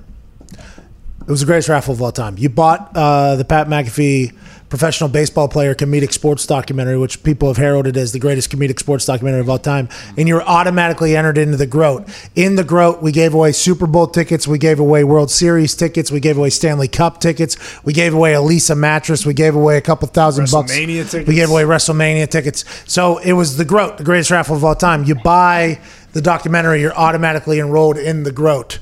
We can make this another Groat situation where you could win a spot on the Super Yacht Week and then do one for each day or whatever. Shadow. I got it. I got the. I got the idea, Pat. So let's let's plan out when the next all the next like five Super Bowls are. The next one that is on the water. So well, Tampa Bay is coming up. We Bingo. find, we don't even have to get a super yacht. We get a just a normal yacht and we dock it right there for Super Bowl week, and that's where we do all of our stuff. Wow. Like, hey, do you want to come to Radio Row where there's five billion people, or do you want to come onto the yacht and have a chat? Oh, and by the way, we're going to have a uh, floating Golf balls with a floating hole out in the water somewhere in the bay, hitting off the top of said super yacht. You hit closest to the pin, you win a certain amount of money. Yeah, that's what we do. We do super yacht at Tampa Bay. it's gonna Super be Bowl. tough though with a regular yacht when a super yacht pulls in next to you. I think we get a pirate ship. I like that. Bingo. Buccaneers are going to be in the Super Bowl too. Well, Against who? Probably the Chiefs. Look, he already knows the Lions stink. This guy. Chiefs are just a good team. Didn't the Lions win the draft? Yeah. Well, the guy that's currently talking for the Lions didn't know Woodward the other day. We're, we're past that, Pat. That was part of the Friday news dump. No one remembered it. Uh, Gilbert Arenas won the lottery with the help of a homeless man. Have you seen this story? No, I, I I'm curious as to what it is. Okay, so Gilbert Arenas had 10 bucks on him. He forgot his wallet. He was in his car. He was heading to a gas station to pick up his Powerball lottery tickets from his gas station, okay, from his people. He gets there. For some reason, he encounters a homeless man. He says, Hey, I'm going to use $5 on He has 10 bucks. The, he said, I'll give you five bucks. I got to go somewhere. The homeless man said, No, no, keep the money. I don't need the money. Just give me a part of the winnings whenever you go buy the lottery tickets from wherever you go. He, free, he continues on his journey. The place closed up where he normally buys his lottery tickets, goes back home. Next morning, he wakes up with a text message from a number he doesn't know. It says, Congrats, you won the Powerball for $300,000. Has no idea what it means. Goes into the gas station. The gas station person says, Hey, since I shut down the store early yesterday, I played your numbers for you. So Gilbert Arenas is playing the lottery so much that the person that works at the gas station knows his number. Electric that he's this all in on a Powerball. I hope to get to that point in my life one time.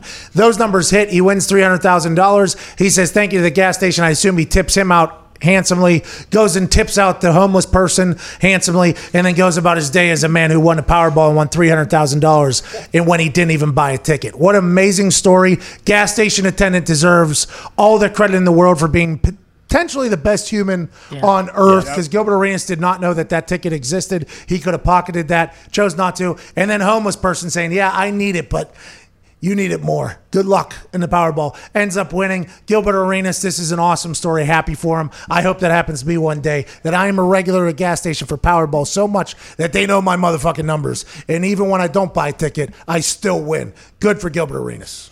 Well, good for that the gas station attendant. Are you kidding me? You re- realize you have a winner that you played for somebody, a famous guy that would never know if you didn't tell him.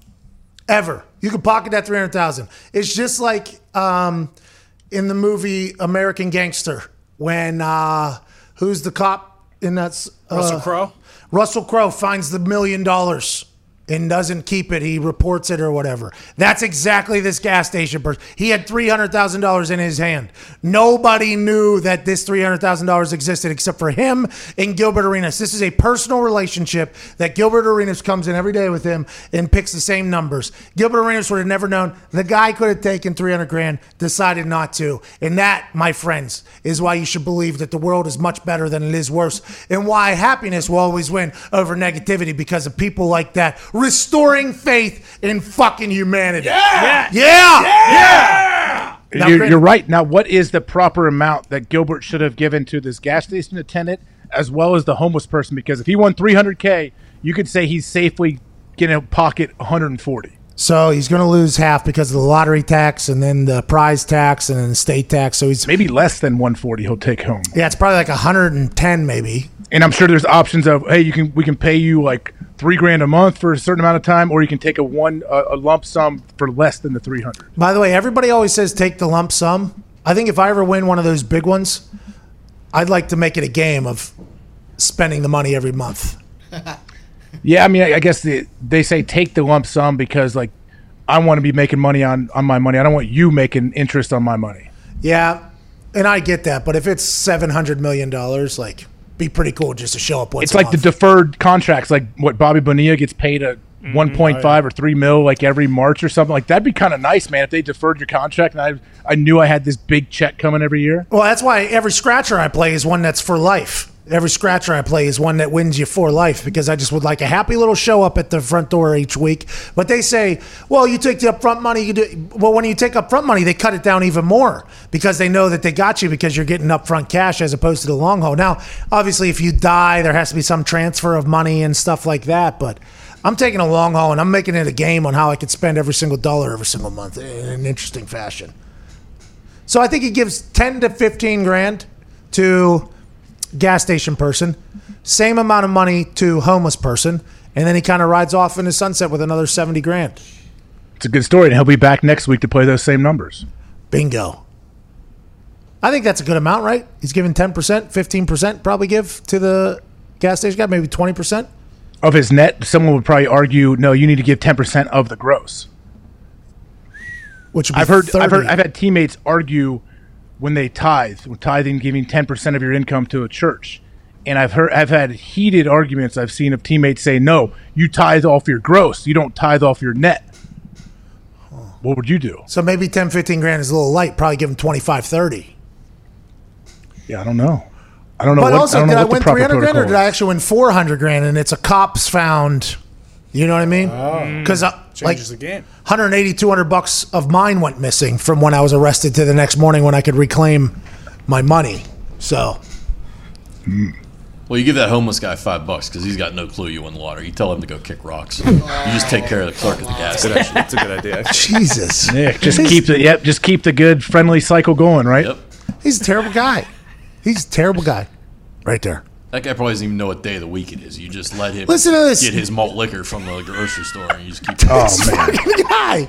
He's such a terrible person. Oh, man. I can't co-sign on that. Me neither. I hope you give that guy. Have, you should see my relationship with homeless people. Okay, it is a good one. But how do you mean? I took one homeless guy out for St. Patrick's Day with us one day. Really? yeah, yeah. Started like 7 a.m. with me, and I just said, "You, you just want to come with us?"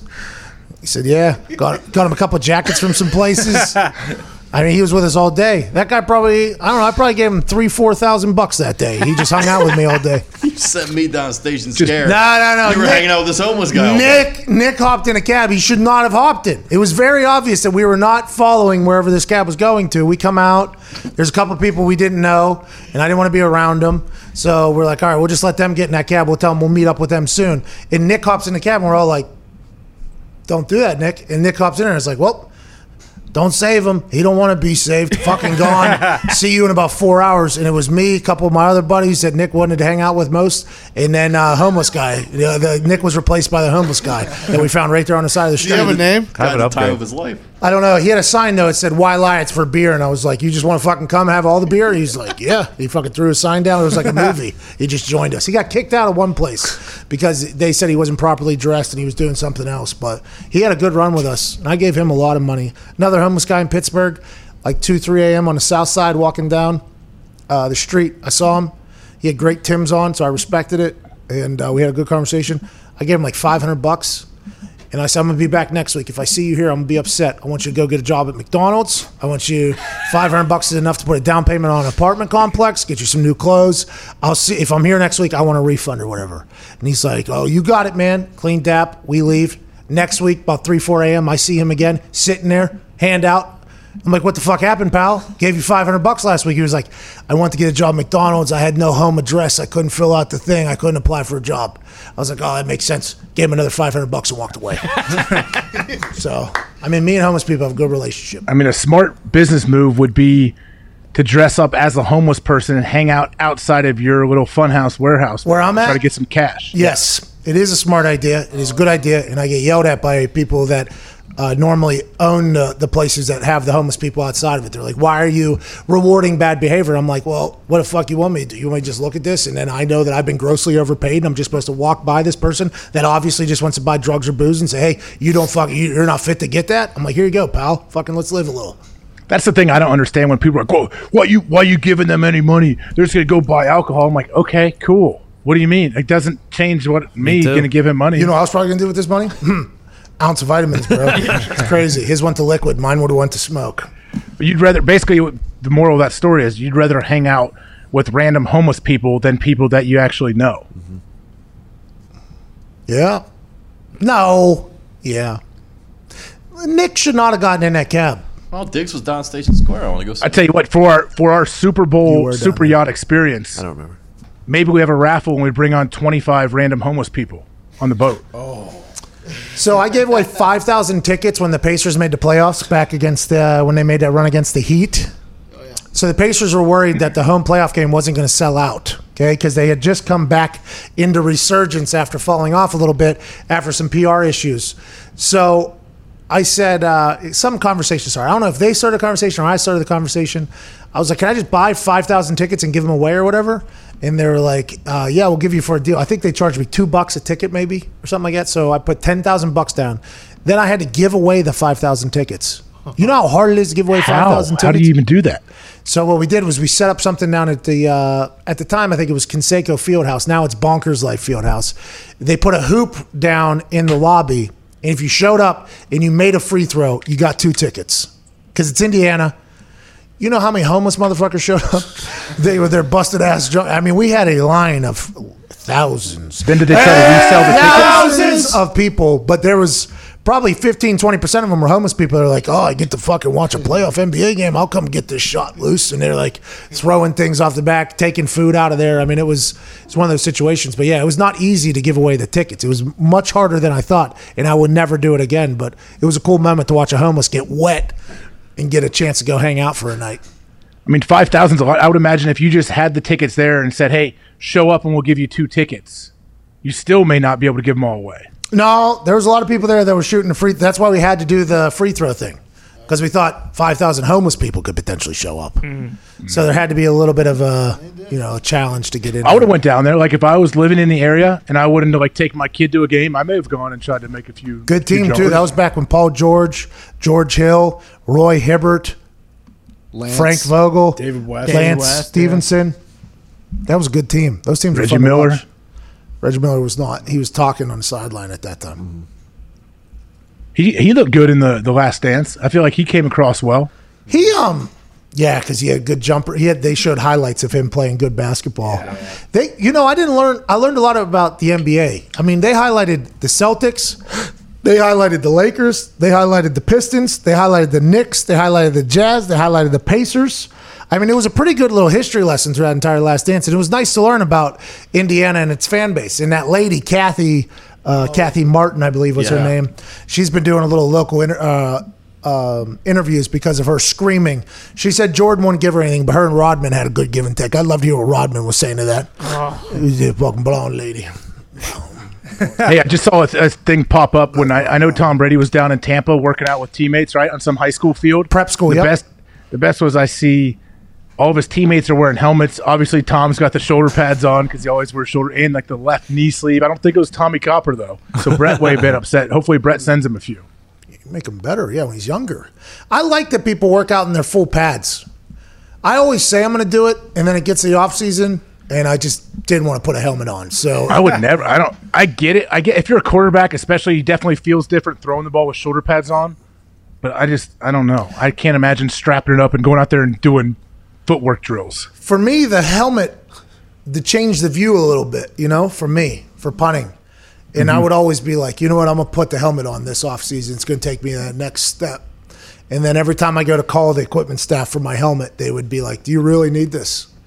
Nah, you're right. There's no way people in Green Bay would let me take my helmet out of the locker room. There's no chance. No chance. I would have to. I would have had to call and tell, ask them for the, the helmet, and they would be like, "Well, what do you want it for?" I'm like, "Well, I want to work out in it."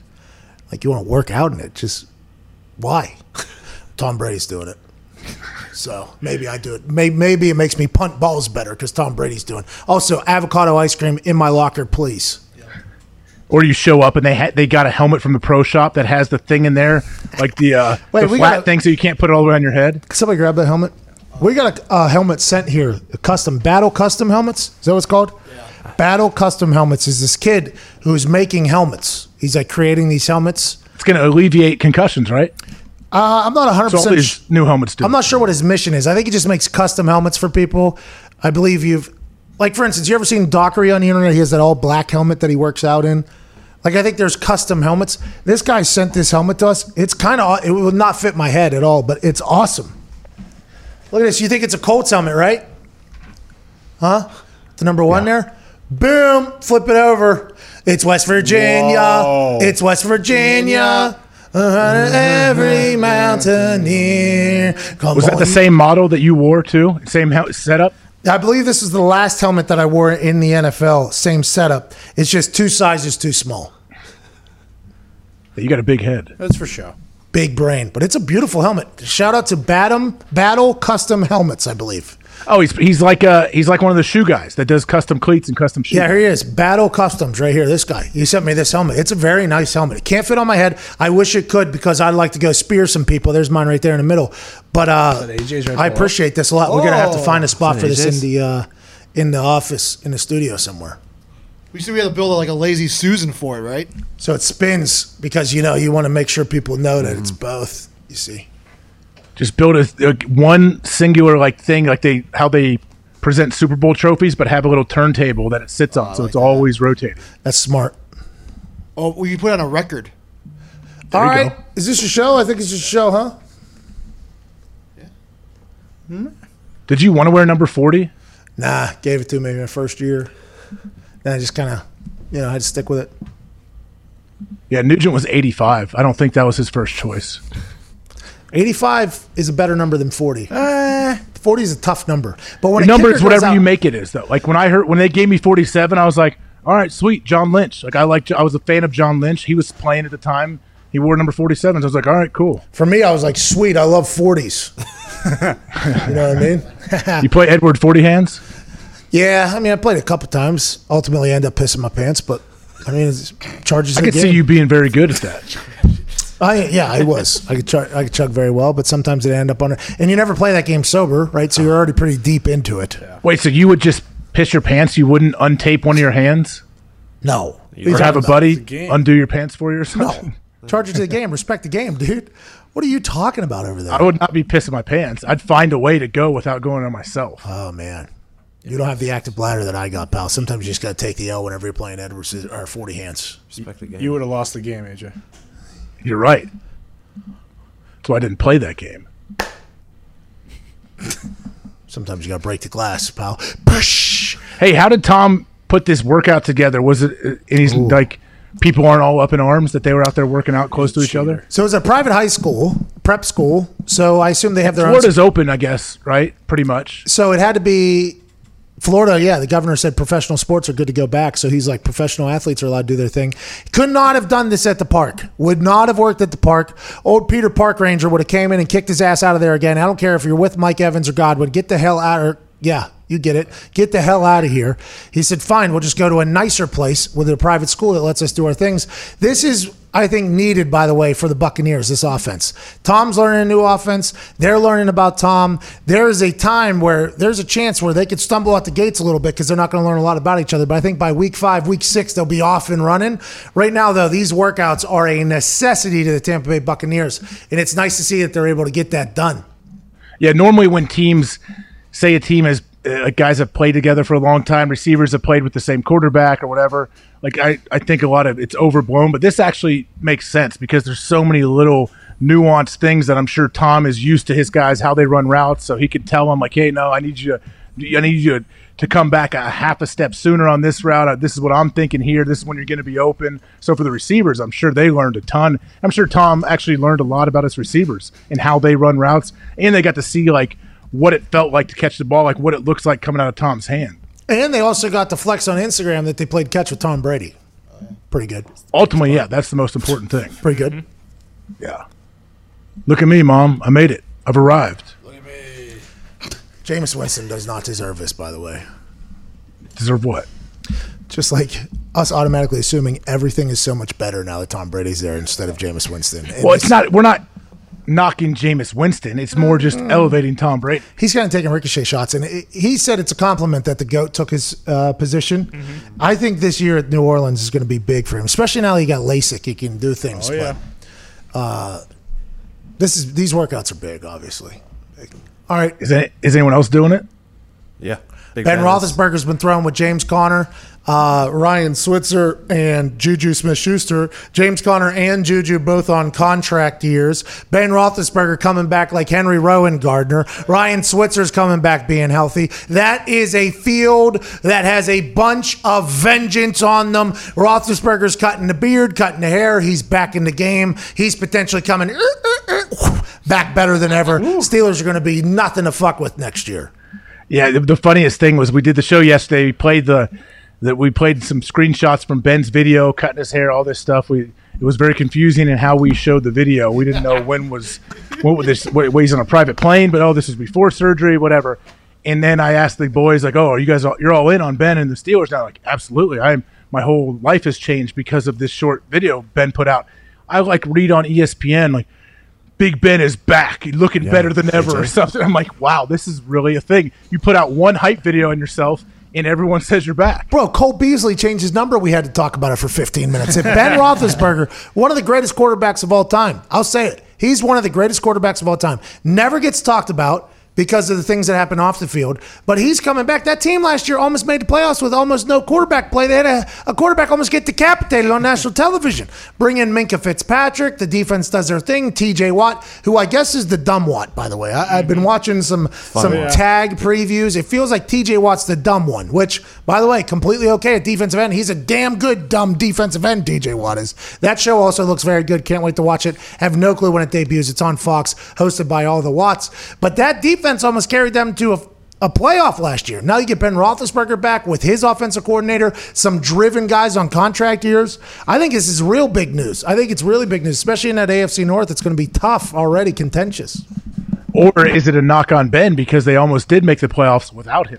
No, no, no, no, no. Oh, you think? No, You no, think no. I don't like think Jo- that. I'm just presenting what someone. don't. I'm you sure think could just say. like the Bulls, whenever Jordan retired, they made it to the Eastern Conference Finals or whatever? Are you saying that was that? Phil's best coaching job? If you've heard, Well, Coach T's. or maybe his team was just so good. Coach Tomlin coached his ass off last year. Nobody talks about it. Mason was throwing. we talk about balls. it. Yeah, if anything, AJ, you would cite the opportunistic turnovers on the defense and how will be will they be able to replicate that again? We don't know. We don't know. They come in bunches, right, Pat? Turnovers. Turnovers come in bunches, munches and bunches, lunches and functions. So should we release like a hype video for you guys? For Steelers or for us? For you guys For me? And AJ, just we're we're back. Oh, like we're a show. No, oh, I guess you could do that too. But Oh, I was you're saying actual like football wise. Football back? Yeah. I put a couple. No, not football for the show, maybe.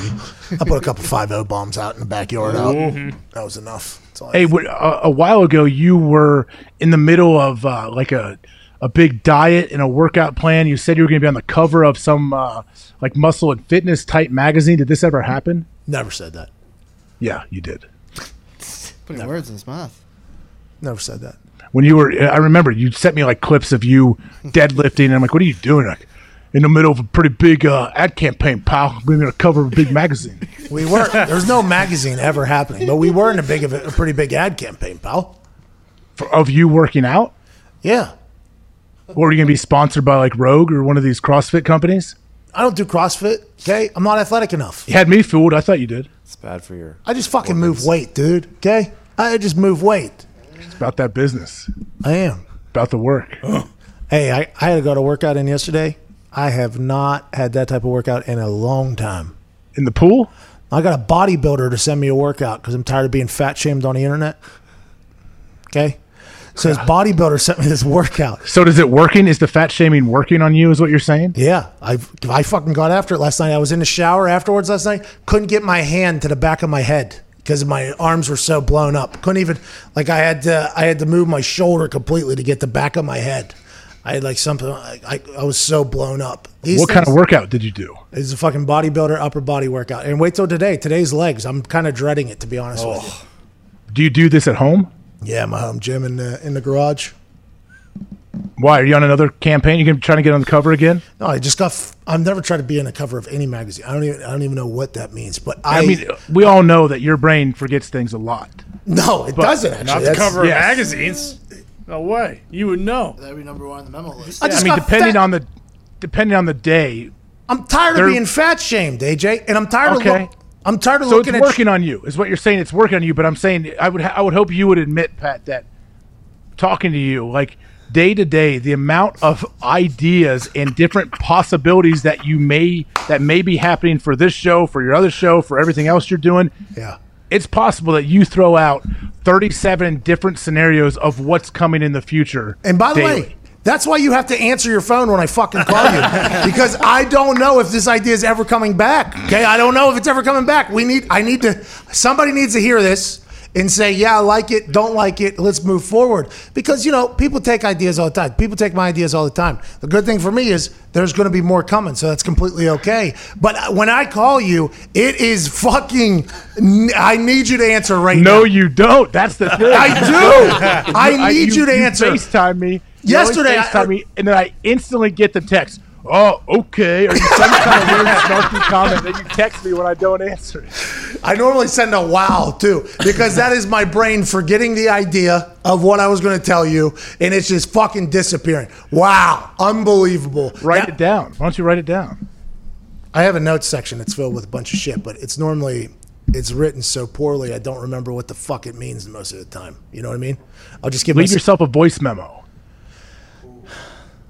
I'll never listen to them.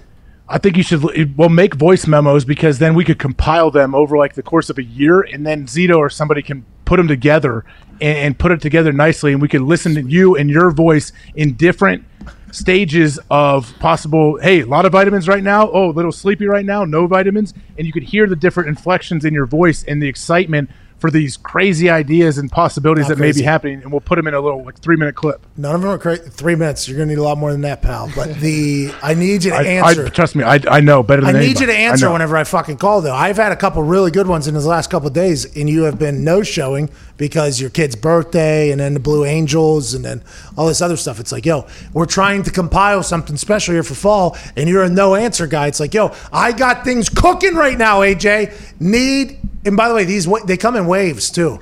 It's kind of frustrating. I'll never understand it.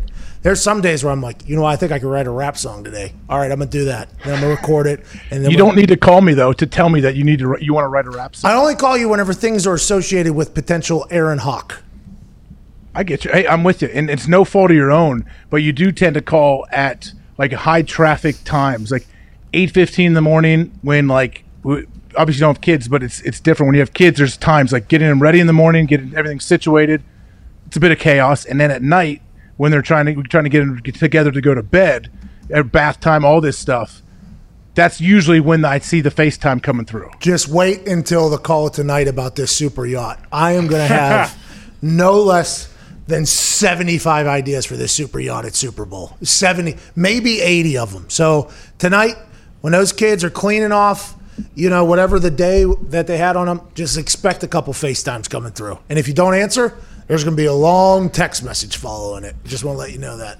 When I text back, "What's up?" Sorry, couldn't get it. What's up, man? Then either nothing from you, and I'm like, oh, either he's like mad and offended, or he's probably upset himself because he already forgot the idea he FaceTimed about 30 seconds ago. Bingo. Zito wants us to do a calendar, I think. Right? It- Was that Ooh. your idea? Uh, probably not, but No, somebody Wait. wants us to do a calendar. Maybe What do, Billy. you, what do you mean, like a like firemen do for sell to charity? Yeah, there's this other idea that it's currently being cooked up that I think is a smash. We might break a Guinness World Record with it. It's currently cooked up behind the scenes right now. There's so many ideas cooked up behind the scenes and inside your brain that I can't keep them straight.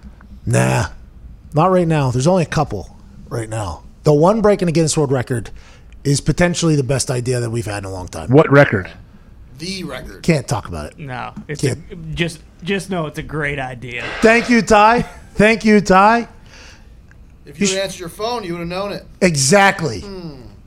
Now you gotta. It fucking exactly, Zito. Exactly. That is the perfect. Like, for instance, what if this idea came to me last night and it was involving you? I FaceTime you, you don't answer per usual. Then I wake up this morning, you call me back, you go, "What's up?" I go, "Fuck, I don't remember now. I Idea's don't, gone. I don't remember. You know, there's ways to document your ideas, right? yeah, it's you, AJ. Yeah, but I'm I'm a naturalist, dude. What makes you so sure that I'm going to remember your crazy idea? Because if you remember it and I remember it, probably a good idea. Plus, if you only remember a sentence of it, you'll probably then you say that to Pat. Pat will remember the whole damn thing. Bingo. Great mask. you know what? You've way. you've turned me. You've presented you presented like evidence that I need to change. There you go. Just if I call, there's a reason behind it. Is what I'm thinking. But that's not true, though. You think I'm just calling to talk? I don't want to fucking talk to you. You hear me? Oh, oh, okay. Now I'm hurt. Now I'm Yeah, like, oh, that's what you just said to me. You you, that's what you just said to me. Oh, I heard. No, I know there's always some kind of idea brewing when you call, and I believe me. oh, oh, if I if oh. I am able to and I see the FaceTime, I do answer. I've Oh, FaceTime with you, Pat, a wind tunnel. in the last year more than I have FaceTime in my whole life, probably. You're welcome. It wasn't what I was going for, but yeah. Do you use FaceTime a little bit more now because I kind of brought it into your life, forced you into it? you did kind of like open me up a little bit because I remember you telling me a couple years ago, like, no, FaceTime's great because like facial expressions and everything is a big part of communicating. And it is true. I'm like, well, you know what? As much as I pushed against it early on, and I still do continue to push against it. Maybe it's the, with the whole COVID situation, zooming with former teammates and friends and stuff. You're like, you know what? Actually, sometimes it is good to see people. Well, that's a lot of what I say too. If you don't see how I'm delivering, you probably think I'm quite an asshole. And then you get your fucking shit on, blah blah blah blah blah. You know, like people would be like, "Oh, a little bit harsh here," but then whenever you see me say it, it's like, "Oh, he's a stooge. He's just joking right now." You know, so that's yeah, a lot of stuff. Yeah, a lot of my stuff doesn't come through well over text. Bingo. And also, as soon as I say something, I'd like to see the way the face is so I can see the immediate reaction to see if it's a good idea or not. So I say something and their face is like, "Eh," I'm like, well, probably not good. All right, I'll talk to you. And if the first one's like, oh, good idea, I'm like, oh, see, got him. Bingo. Here we go. Let's start selling a little bit. All right. That is the best. You have an uncanny. I know we're, we're wrapping up. You have an uncanny ability to go like you'll be in the middle of this super passionate like monologue. Oh, this is my idea. This is what I'm doing. Here we go. Okay, cool. Talk to him. And you hang up. I'm like, that was it. Okay, so we're done. All right. Yeah, so that reaction wasn't one that I thought was, you know what I mean? I was building up the pitch. The reaction wasn't where I thought it was. Like, all right, we got to take that one back to the shop and work on it a little bit. Let's get out of You, here. you can see I'm kind of distracted. Like that's the problem about FaceTime. You can see I'm like, oh, I'm like walking around trying to like fiddle with things. I'm like AJ. I think I just thought of literally a twenty million dollar idea, and here you are just fucking fixing your kid's hair. Okay, let's. Can we find a little bit of focus on what matters here, please? Jesus Christ! You're right. You know what? You're right, Pat. I, I've been I've been wrong. I'm not gonna FaceTime you anymore. Two thirty one uh, Eastern Standard Time, Tuesday, May nineteenth. It is now two thirty two. What a day! Not a bad show. Shout out Battle Customs Helmet here. Big thanks to He's in Ad the comment Concepts. section too. What's that? He's in the sec- in the comments. Or in the What's he chat. saying? Uh, shout out, you're a legend. Ooh. Thanks, man. Two sizes bigger next. I know he he does a lot of work on these. This took a long time to weld this together and then get the padding inside. I've seen a, this thing will just never ever fit my head. Wait, he didn't just paint one. He didn't like buy a Colts helmet and then paint the West Virginia side. No, he welded it for sure, dude. Come on, have a little respect. He welded that plastic. That's a heck of a job. He did not. He just painted it. Actually, now that I Obviously.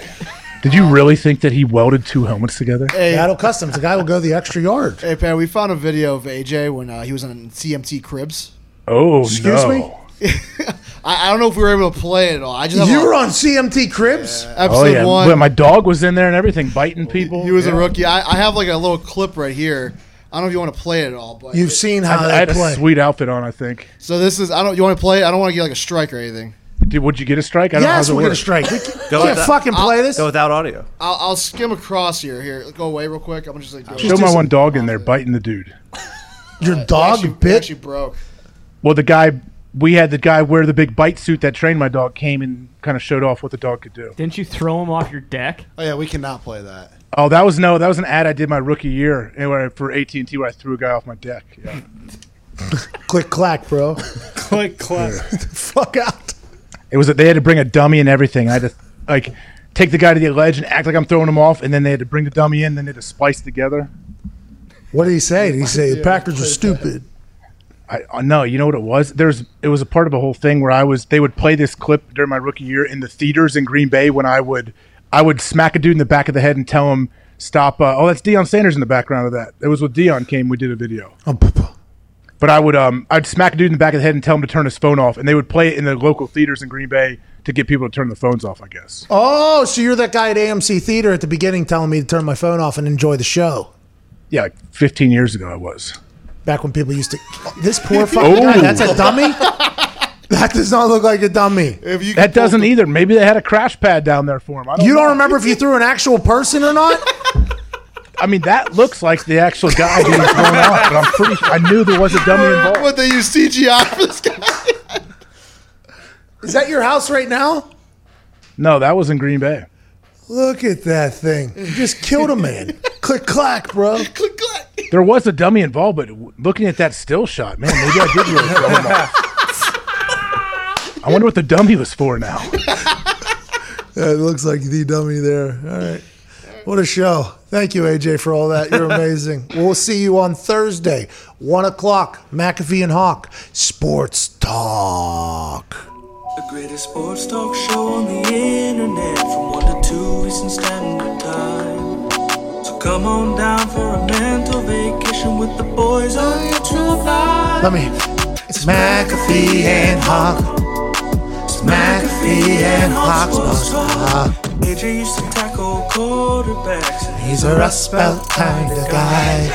That's the punter of the decade for the 2010s, kicking piss missiles to the sky. It's McAfee and Hawk. It's McAfee and Hawk Sports Talk. It's McAfee and Hawk Sports Talk. Man that was on the move uh, a couple months ago. He is now a member of the Los Angeles Chargers, five time Pro Bowler, uh, formerly of the Carolina Panthers. Ladies and gentlemen, Trai Turner. Good morning. What's going on?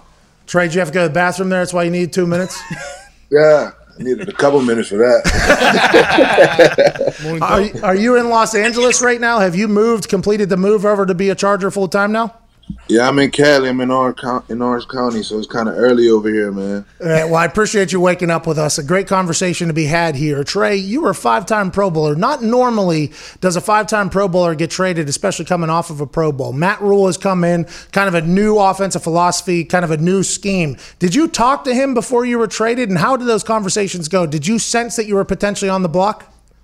Uh, it was short conversations. Everything positive from you know the first time I had a conversation with him when he got hired to you know when uh, when I got traded. Um, you know nothing too much in detail. Didn't know too much about the new personnel going on. Didn't know too much about the new coaches coming in.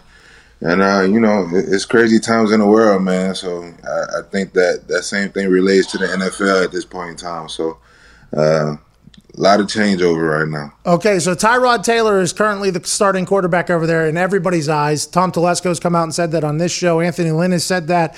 Uh, Justin Herbert obviously was drafted over there, great athlete. Nobody knows what's going to happen. You were blocking obviously whenever Cam Newton was at his prime. I mean, Cam Newton was the MVP. You guys made it to the Super Bowl. What did what was it like being an offensive lineman for Cam Newton? And do you see Cam Newton getting back in the league and being a starter at, uh, since he's healthy? Man, Cam Newton a straight dog, man. He's just a competitor. You know what I'm saying? You you can't measure his heart and you can't compare too many people to him, if any. Uh, you know, I don't, I don't know what the situation is going to lead for him, but I know he's going to fall on his feet. I'm just excited to see where he's going to go, man. It's going to be interesting, man, because, uh, you know, a guy like that who, who's been tested and uh, kind of got his back against the wall, if you will, say, with, with other people right now, man. I know he's going to come out guns blazing. So wherever he ends up, I'm, excited for him. it does feel like revenge body is coming out. you know what I mean? It, it feels like there's a revenge body coming out of this whole thing. Yeah, man. Uh, he's he's a warrior, man, and you know I, I think it's just being seen at this point in time. You know, a lot of the things that go on are, are behind the scenes, and you don't really get to see it. I mean, you know what it is. Yep. So I think it, it's just on the forefront at this point in time. A lot of people will say like he won't fit at certain places because of his personality or his charisma or whatever. In the locker room, is there any of the drawbacks to Cam Newton being in the locker room? No, he's he's definitely a great great teammate. I mean, I mean he's a quarterback. You know what I'm saying? So that's that's more so your your focal point of the team.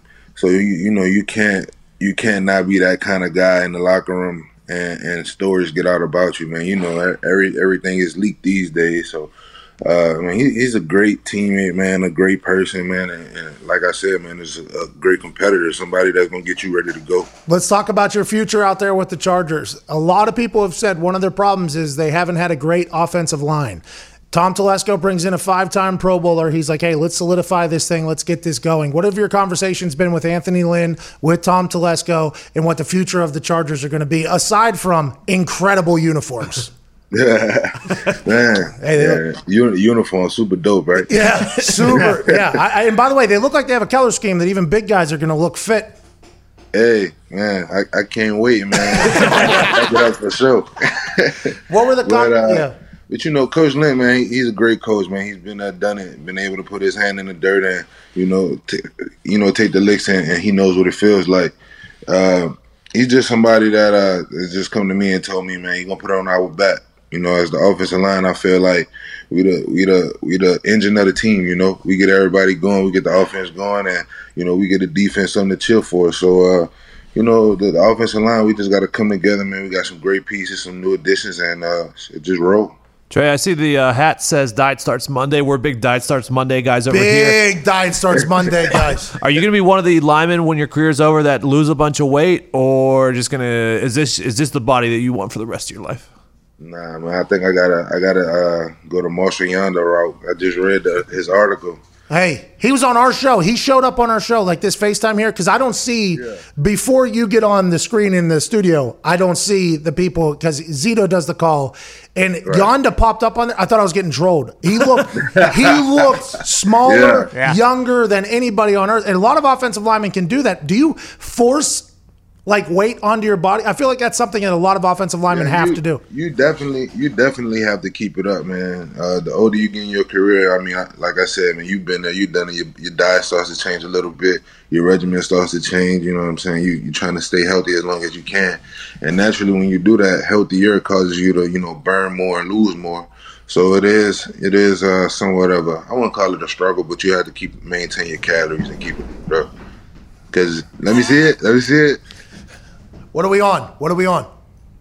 We we in third down right now. Come on, we third down. It's thirty seven, bro, and it's the last play of the game, man. We, we gotta, we gotta, Also- we gotta get a first down, touchdown, to kick a field goal. Who's the who's the uh, who am I going against? Who's the end? Ooh, uh, we're gonna go Melvin Ingram. Oh, great. Okay, just great. what are we on? We on one or two? What are we on? We on two. Okay, go ahead and give the cadence. Go ahead, Trai. Oh, me give it. Yeah. Uh, Blue Eddie, Blue Eddie said hut. Blue Eddie, Blue Eddie said hut. They ain't getting me, Trai. They ain't getting me. hey, Trai, in that moment right there, third and seven, game on the line. Have you studied enough film that you know what Melvin Ingram's going to do? Like, is that a big part of it that you have to kind of figure out what the chess move is going to be by the defensive end? Because I've listened to Dwight Freeney and Robert Mathis talk about how they're setting up offensive linemen basically all game to get to a move. Is it a constant chess battle in there in the mind? Definitely, definitely. But if it's third and seven, uh, if we get a first down and, and kick a field goal to win this game, man, they going to their best move. And if it's Melvin Ingram, I'm betting spin move for sure. Who's who is bet- Who's somebody that you've had more trouble with than you expected? Uh, probably uh, my guy Grady, J- Grady Jarrett. Small, quick, just flipping hips, getting getting inside of you, and trying to work work back outside to the gaps. Man, he just just a real shifty player. Man, it's some small defensive linemen that that you know being a, a 6'5", 350 pound person position at 6'1", 280. So it's, it's different. Golly, That's what Yanda said too. He'd rather go against the, the, the lanky guys. guy. He wants the lanky guy because he can get good leverage on him. The little guys, it's kind of hard to get in there. Definitely. How hard? Definitely. How hard will it be to learn a new offense? Uh, it's different. It's different, especially with uh the circumstances that we're facing right now. But it's cool, man. Uh, I take everything in stride, man. This is what they pay me to do. So, man, I, I'm in it. I'm gonna pick it up. Hey Trai, go dominate out there. I can't wait to watch the Chargers. I can't wait to watch you, and I hopefully have you back on the show. You were excellent. No, definitely, man. I appreciate it, Pat. Hey, go Tigers, ladies and gentlemen. Trai. Yeah, Trai. Oh man. Hey, the offensive linemen are they're playing like six games at one time. You know, It- the offensive linemen do not get enough credit. I think, aside from punters and kickers who get no credit, offensive linemen get no credit as well, and they deserve basically all of it. What Anthony Lynn told him, like, "Hey, it's on your back." That's basically how every team is. Like, "Hey, offensive lineman, we might not have invested any money or draft picks in this. Just want to let you know, we go as you go this week." It's like, ah, could have thought about that maybe in free agency or in the draft, but it's not easy to move people, and then. If you let up one time a game, you're, you're kind of cut. Joining us right now is a man who's a Super Bowl champion. He's a man who has the biggest leg I've ever seen in person. Ladies and gentlemen, the handsome, the talented from Temple. He's Temple tough, Brandon McManus. What's up, Thank you, dude? Pat. Thank you. Your arms are looking beautiful. Hey, thank you. I've been doing a uh, optically pleasing workout circuit, and it's just I think it's paying off. I, if we can get a good shadow here. I see that. The lighting's perfect. Thank you so much. Uh, normally, you have just a delicious mustache on your face. What are we doing? Quarantine got the best of you here? Uh, I, the mustache is a little long, longer than the beard, but uh, we're getting a little lazy. You know, the quarant- you know, like it, it gets to the best of us. How's the family? How is everything? How's uh, fatherhood? I haven't got a chance to talk to you since you've become the, uh, a man of the No, house. it's, it's great. Uh, we got the 16 month old twin boys and another boy on the way. So I'm just building, building my 3v3 basketball team for the future right now. So Hey, you uh, stud athlete. People forget you. There's some athletic genes coming through there. Congrats on uh, another kid on its way. Uh, let's get right to it. Denver Broncos last year. Drew Lock towards the end of the season became a guy. I liked him personally because he was uh, lip syncing, rap syncing young Jeezy on the sideline in the middle of a game. So that made me feel as if he's a guy that enjoys the moment and stuff like that. How do you feel about Drew Lock being your guy going forward as a Denver Bronco? Yeah, I think you uh, you kind of hit it nail on the head right there with him. So he's he's very um, energetic, outgoing, you know, almost childish. You know, he's still young. I mean, he's super young, immature, kind of, but on the field, like he's got that commanding, um, you know, presence with him. So he, he's fun. You know, he's he's lighthearted. So um, you know, I think the guys really enjoy being around him, and we set we have a super young team now. Obviously, uh, winning the Super Bowl just five, four years, four or five years ago, and um, now the the roster is turned upside down. It's really just uh, Von Miller, me, and Todd Davis left on the whole Superman uh, Super Bowl uh, roster. So uh, I'm super excited for Drew. I think he came along a, a lot, uh, but I, like I said, I, I'm, uh, he- he's a lot of fun to be around, and uh, he's he's goofy, and that's just who he is. Only three of you being left is insane to think about, but that's the NFL. Literally, you have no clue what's going to happen next year. I mean, John Elway's been in charge the entire time, but the amount of turnover with coaches and everything like that can never be expected. Von Miller uh, broke major headlines this quarantine whenever he found out that Jay Glazer reported that a uh, fifth string center for the Ram, or for the Rams had COVID nineteen, and then that by the way, tough night for Jay Glazer. yeah. I'm still not sure he has. Unfortunately, Jay Glazer might be something that, That doesn't survive, the quarantine. quarantine, but uh, we love Jay Glazer. But the next day, it co- comes out that Von Miller had uh, corona. You were very tight with Von Miller. Was that a sketchy situation in there? Like, have you talked to him about the whole thing? Yeah, I was well. I was fortunate. I, I was actually working out at his house, um, and you know I had stopped just because uh, yeah, I think it kind of built up more and more serious, and you know the governor here was putting on more and more restrictions, so uh, I stopped going over to his house. So I was fortunate that I, I stopped a week early and, and didn't end up contracting it. But um, yeah, I talked to him a bunch throughout it. Uh, I think he was just obviously nervous because he had asthma, and you know he kind of had some type of underlying condition. But um, he was in great spirits the whole time. Just had you know pretty much a sore throat and sickness, um, and you know just obviously everyone's happy to have you know one of the superstars of the league back and healthy, and you know he's kind of a good a good. Um, how do I say this? A good person to speak about it because, like I said, he, you know, he takes everything, you know, lightly and very serious at the same time. So I think, uh, you know, I was just happy for Von to, uh, you know, kind of get over it. Have you been able to kick any balls out there during this quarantine? Where you just go out on a field all by yourself, get away from the whole family, say, "Hey, you know what? Daddy needs a little time to hit some dingers." I like to shut it down. Uh, that, There uh, no, I, I, I, I usually should wait until uh, pretty much we usually report April 20th and stuff like that. So, um, you know, I, I've probably been out once or twice so far, and uh, I'm waiting for my kids to get a little older so they can fetch the balls for me. But, Smart. Um, you know, so you probably kicked probably more than me. I've seen, you know, out there on that that patch of grass out there. Uh, you so you've never seen that house. You helped me move into my last house, and I talked about how you're this dude who everybody loves, everybody enjoys. You've come into your own, and I think within the next two years you're going to break the uh, NFL longest field goal record. I'm, I'm saying that right now. What is it? May twentieth, two thousand twenty, when Brandon McManus breaks the record within the next two years. I would like to be credited as like the uh, oh he's a Simpsons guy. Like, you know what I mean? You uh, you paid me in Bud Lights back then. When I uh, so I'll make sure I send you a bunch of cases of that. Please do. How do you feel though as you're getting older? Is your leg getting slow? Is it slowing down? Do you feel just as strong as you were whenever you were younger? What is what is the state of the uh, cannon that is the Brandon McManus's right leg?